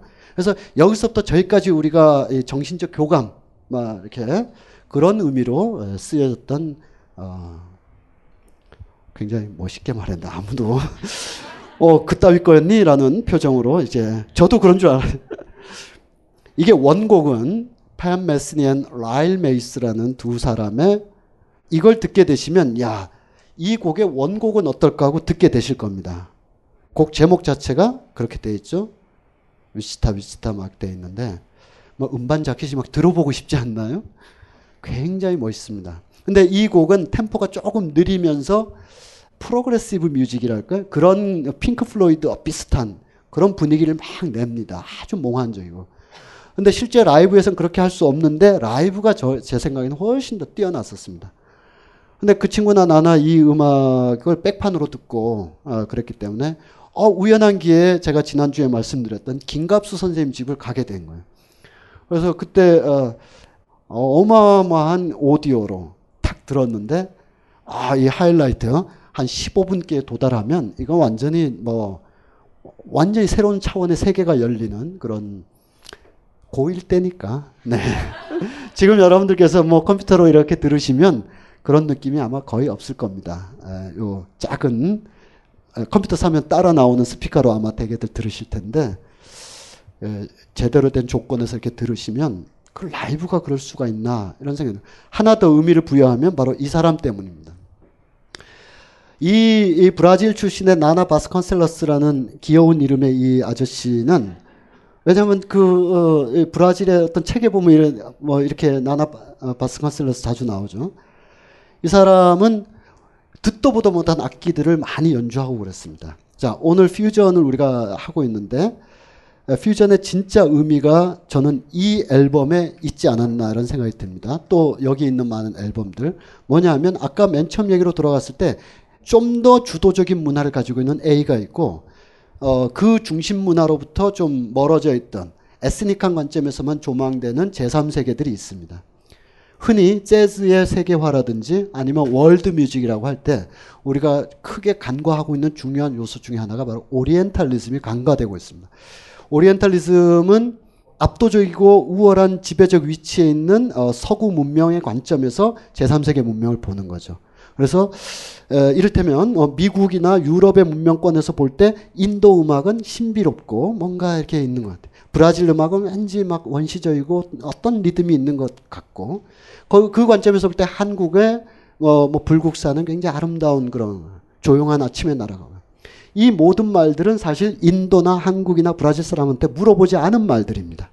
그들이 17, 18세기에 그들이 생각한 세계의 상인 거죠. 그들이 세계로 확장되면서 어, 여러 가지 이유로 제3세계를 이해할 필요가 있었습니다. 식민지를 침략하려면 지도가 필요했었고요. 그 사람들이 어떤 습성, 거기 기후 뭐 이런 걸 예, 기본적인 팩트가 필요했었습니다. 그래서 오리엔탈리즘의 시장은 그렇게 됐어요. 가서 침략하려면 혹은 침략이 아니라 뭐 선교라고 하더라도 그러나 그렇게 가면 가는 것이 단순한 이동이 아니라 압도적인 지배적 세력이 다른 세력한테 이렇게 건너가는 거거든요. 그렇게 됐을 때 이들에겐 두 가지 두려움이 있습니다. 하나는 아, 이들의 문화를 우리가 제대로 잘 모른다는 점에서 두 가지 사유 방식이 나오는데 하나는 이들을 야만으로 생각하는 게 일단 편합니다. 이 자식들은 야만이야. 이들이 병 고치는 거는 나무 즙을 막 상처에 뿌린다든지 아니면 무속을 한다든지 이건 굉장히 야만적인 행위야. 이거 뭐 항생제나 뭐 그때 항생제 나왔나요? 어쨌든 이런 의학 과학으로 해결을 해야 될 부분을 얘네들은 자연 치유나 어떤 그 무속 치유로 하고 있다. 이건 야만이다. 전근대다. 우리가 이걸 고쳐줘야 된다. 어, 원하면 잘 고쳐주고 안 원하면 때려서라도 우리가 침략하는 것이 문명의 발달이다. 또 하나의 사유는 뭐냐면 아, 잘 이해가 안 돼요. 근데 야만적이진 않아. 그럼 신비롭다. 이렇게 처리를. 신비로운 문화가 있는 거예요. 인도 음악 신비로워요. 브라질 음악 아주 신비로워. 아, 불교의 어떤 범패 아주 신비로워. 얘네들은 정신문화다. 현실은 개떡 같고 예, 발전도 안 됐고 근대화 안 됐지만 원, 왠지 모르게 원시적인 인간의 삶의 형태나 아니면 문명에 때묻지 않은 뭔가를 가지고 있을 것 같다. 이렇게 그 그릇에 이 두 가지 그릇에 내놓는데 이런 사유 방식의 결정적인 한계는 뭐냐면 그들에게 물어보지 않았다는 겁니다. 너네 이거 비과학적이지? 라고 안 물어봤어. 너네 굉장히 신비로운 음악 하지? 아니, 그들이 그렇게 생각하는 어떤 사유 사상의 전체 체계를 오리엔탈리즘이라고 흔히 이제 요약을 하죠. 만약 물어봤다면 아닌데? 과학적인데? 일주일 후면 낫는데? 어, 이거 신비로운 음악 그런 거 아닌데? 우리 생활의 아픔을 노래한 건데? 우리의 당대성, 우리의 삶의 구조, 우리가 살아가고 있는 삶의 원리들이 이 음악에 다 들어가 있는데? 라고 우리한테 안 물어보는 거예요. 안 물어보고 그냥 말을 하는 거예요. 신비롭거나 야만적이거나 둘 중에 하나로 정리를 해버립니다. 그런 것이 오래 내면화되다 보면 그것이 상품이 되고 그것을 구하러 오고 그것을 존중한다는 걸 알고 이 제3세계 사람들이 자기를 그렇게 규정해요. 우리가 가진 거 어떤 것 중에 야만적이야. 이거 없애고 아, 이 중에 이거는 서양엔 없는 동양 정신의 아주 신비로운 동양만의 가치관. 이런 쓰잘데없는 소리를 하기 시작합니다. 그러면서 자기 자신을 오리엔탈리즘의 상품으로 다시 재구성해요. 그것이 먹히니까. 그것이 정책으로까지 돼요. 한류 이렇게 해놓으면서. 그런 걸 이념이랍시고 이어령 선생님 기타 등등이 민족적인 것이 세계적인 것이요. 이런 패러다임을 막 내겁니다. 이건 굉장히 복합적이고 굉장히 정밀한 논리적 분석이 필요합니다만 우리가 6회 어, 때 어, 갑자기 6회 오고 싶으시죠? 네. 단지 한국 재즈를 이해하는 게 뭐 김수열 선생이 있었다, 강대관 선생이 있었다 이런 숨어 있는 거장 고수 예, 한국에도 돈체리만한 분이 있었다 이런 확인만이 아니라 이 재즈를 통해서 우리 문화의 정체성을 다시 보는 건데 우리한테 안 물어본 거예요. 안 물어보고 우리에게 호명된 거. 너희들은 야만적이거나 신비로운 거야. 어 근데 우리가 우리를 야만적으로 보기 싫잖아요. 그러니까 신비로운 걸 우리도 선택하는 거죠. 그래서 서양에는 없는 신비로운 정신 문명을 우리가 가진 것처럼 그들도 생각하고 우리도 생각하면서 뭔가 크로스오버를 한다. 웃기는 소리입니다. 제 생각에는. 그러면 신비로운 게 없냐? 있죠. 서양에 없냐? 있잖아요. 우리한테 청빈한 불교 스님들이 있는 것처럼 그쪽 중세 이후로부터 프란체스코 파도 다 있는 것이고요. 우리한테 불교 음악에 아주 그 고매한 소리가 있는 것처럼 거기에 그레 고리안 챈트 다 있는 것이고 또 거기에 아주 뭐 어설프고 뭐 야매 같은 그런 음악이나 문화가 있는 것처럼 우리도 다 가지고 있는 것이고 이 우리가 가지고 있는 당대적인 어떤 음악 조건, 당대적인 음악의 형식에 동호 반복 같습니다. 당대성이 소거된 채 과거의 어떤 상태, 있지도 않았던 상상 속의 공동체의 어떤 상태에다가 그걸 넣어놓고 거듭거듭 호출하는 것은 문명 전진에 한 번도 도움이 안 되는 것입니다. 그래서 지금 어떻습니까? 우리나라에 국악하는 분들이 예술가로서 혹은 대중 scene에서 목숨을 걸고 싸우기보다는 국악인이니까 한꺼풀 서로 다 봐주면서 들어주는 음, 이런 상황이니까 계속 정체되어 있는 거죠. 그 틀을 벗어나야 되는 건데 그거는 우리가 6회 때 6회 9시 반쯤에 그 틀을 벗어난 증거들을 보면서 아 저 길이구나 이렇게 보는데 바로 어, 퓨전이 락과도 만나고요. 어떤 여피 문화와도 만나고 리듬앤블루스와도 경쟁하면서 또 교합하기도 하고 80년대 초반 정도 되면 마일스 데이비스가 힙합하고도 만나고 만나는데 그 중에 퓨전이라고 말할 때 흔히 말해지는 것 중에 하나가 제3세계 음악가의 스와핑이란 말이죠. 그러면 재즈가 가지고 있는 본래성에다가 고명처럼 예, 국수 그릇에 얹는 것처럼 보사노바 하나 얹어보고 뭐 아프리카 거 얹어보고 얹어보아서 이것을 여피적으로 소화하는 것 이런 것도 분명히 아까 있었지 않습니까? 허브 앨퍼트가 해변가에서 뛰놀 때 누구 등에 탑니까? 그 브라질이나 어떤 아프리카에 있을 법한 쿠바에 있을 법한 사람들이 배경이잖아요, 다들.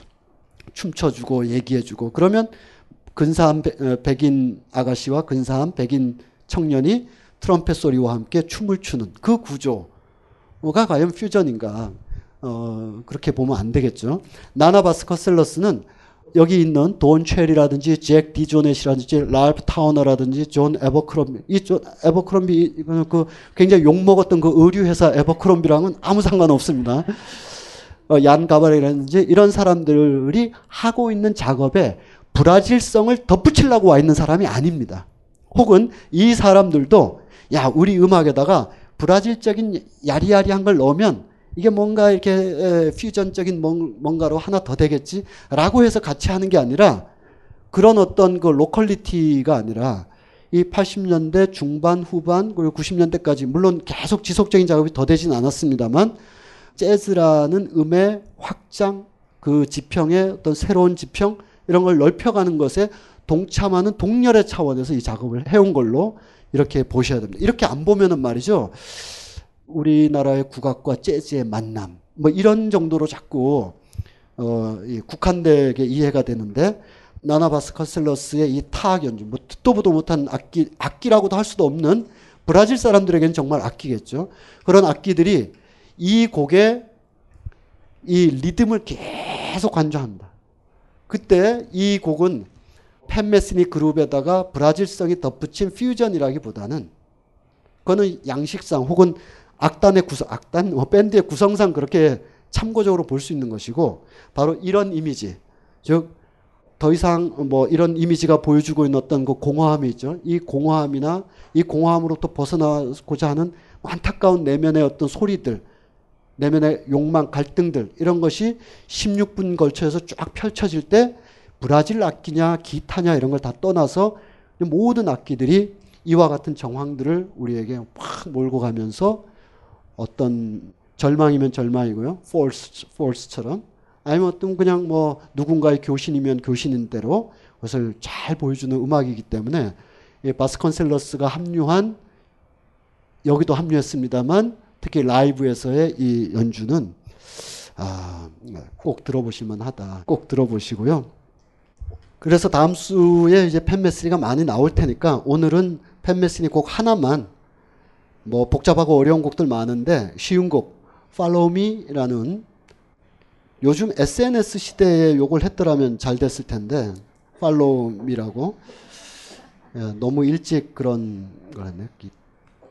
팬메슨에 대해서는 오늘은 그냥 요 정도로만 얘기하도록 하겠습니다. 곡 듣고 팬메슨이가 안 그럴 때도 있는데 여기 이렇게 보시면 우리가 늘 궁금한 사항이 있잖아요. 저런 옷은 어디서 사나 이런 거 있잖아요. 제발 그걸 공급하는 사람이 있으면 팬메신한테 좀 입혀줬으면 좋겠어요. 왜냐하면 이 사람은 늘 줄무늬 셔츠만 입고 살거든요.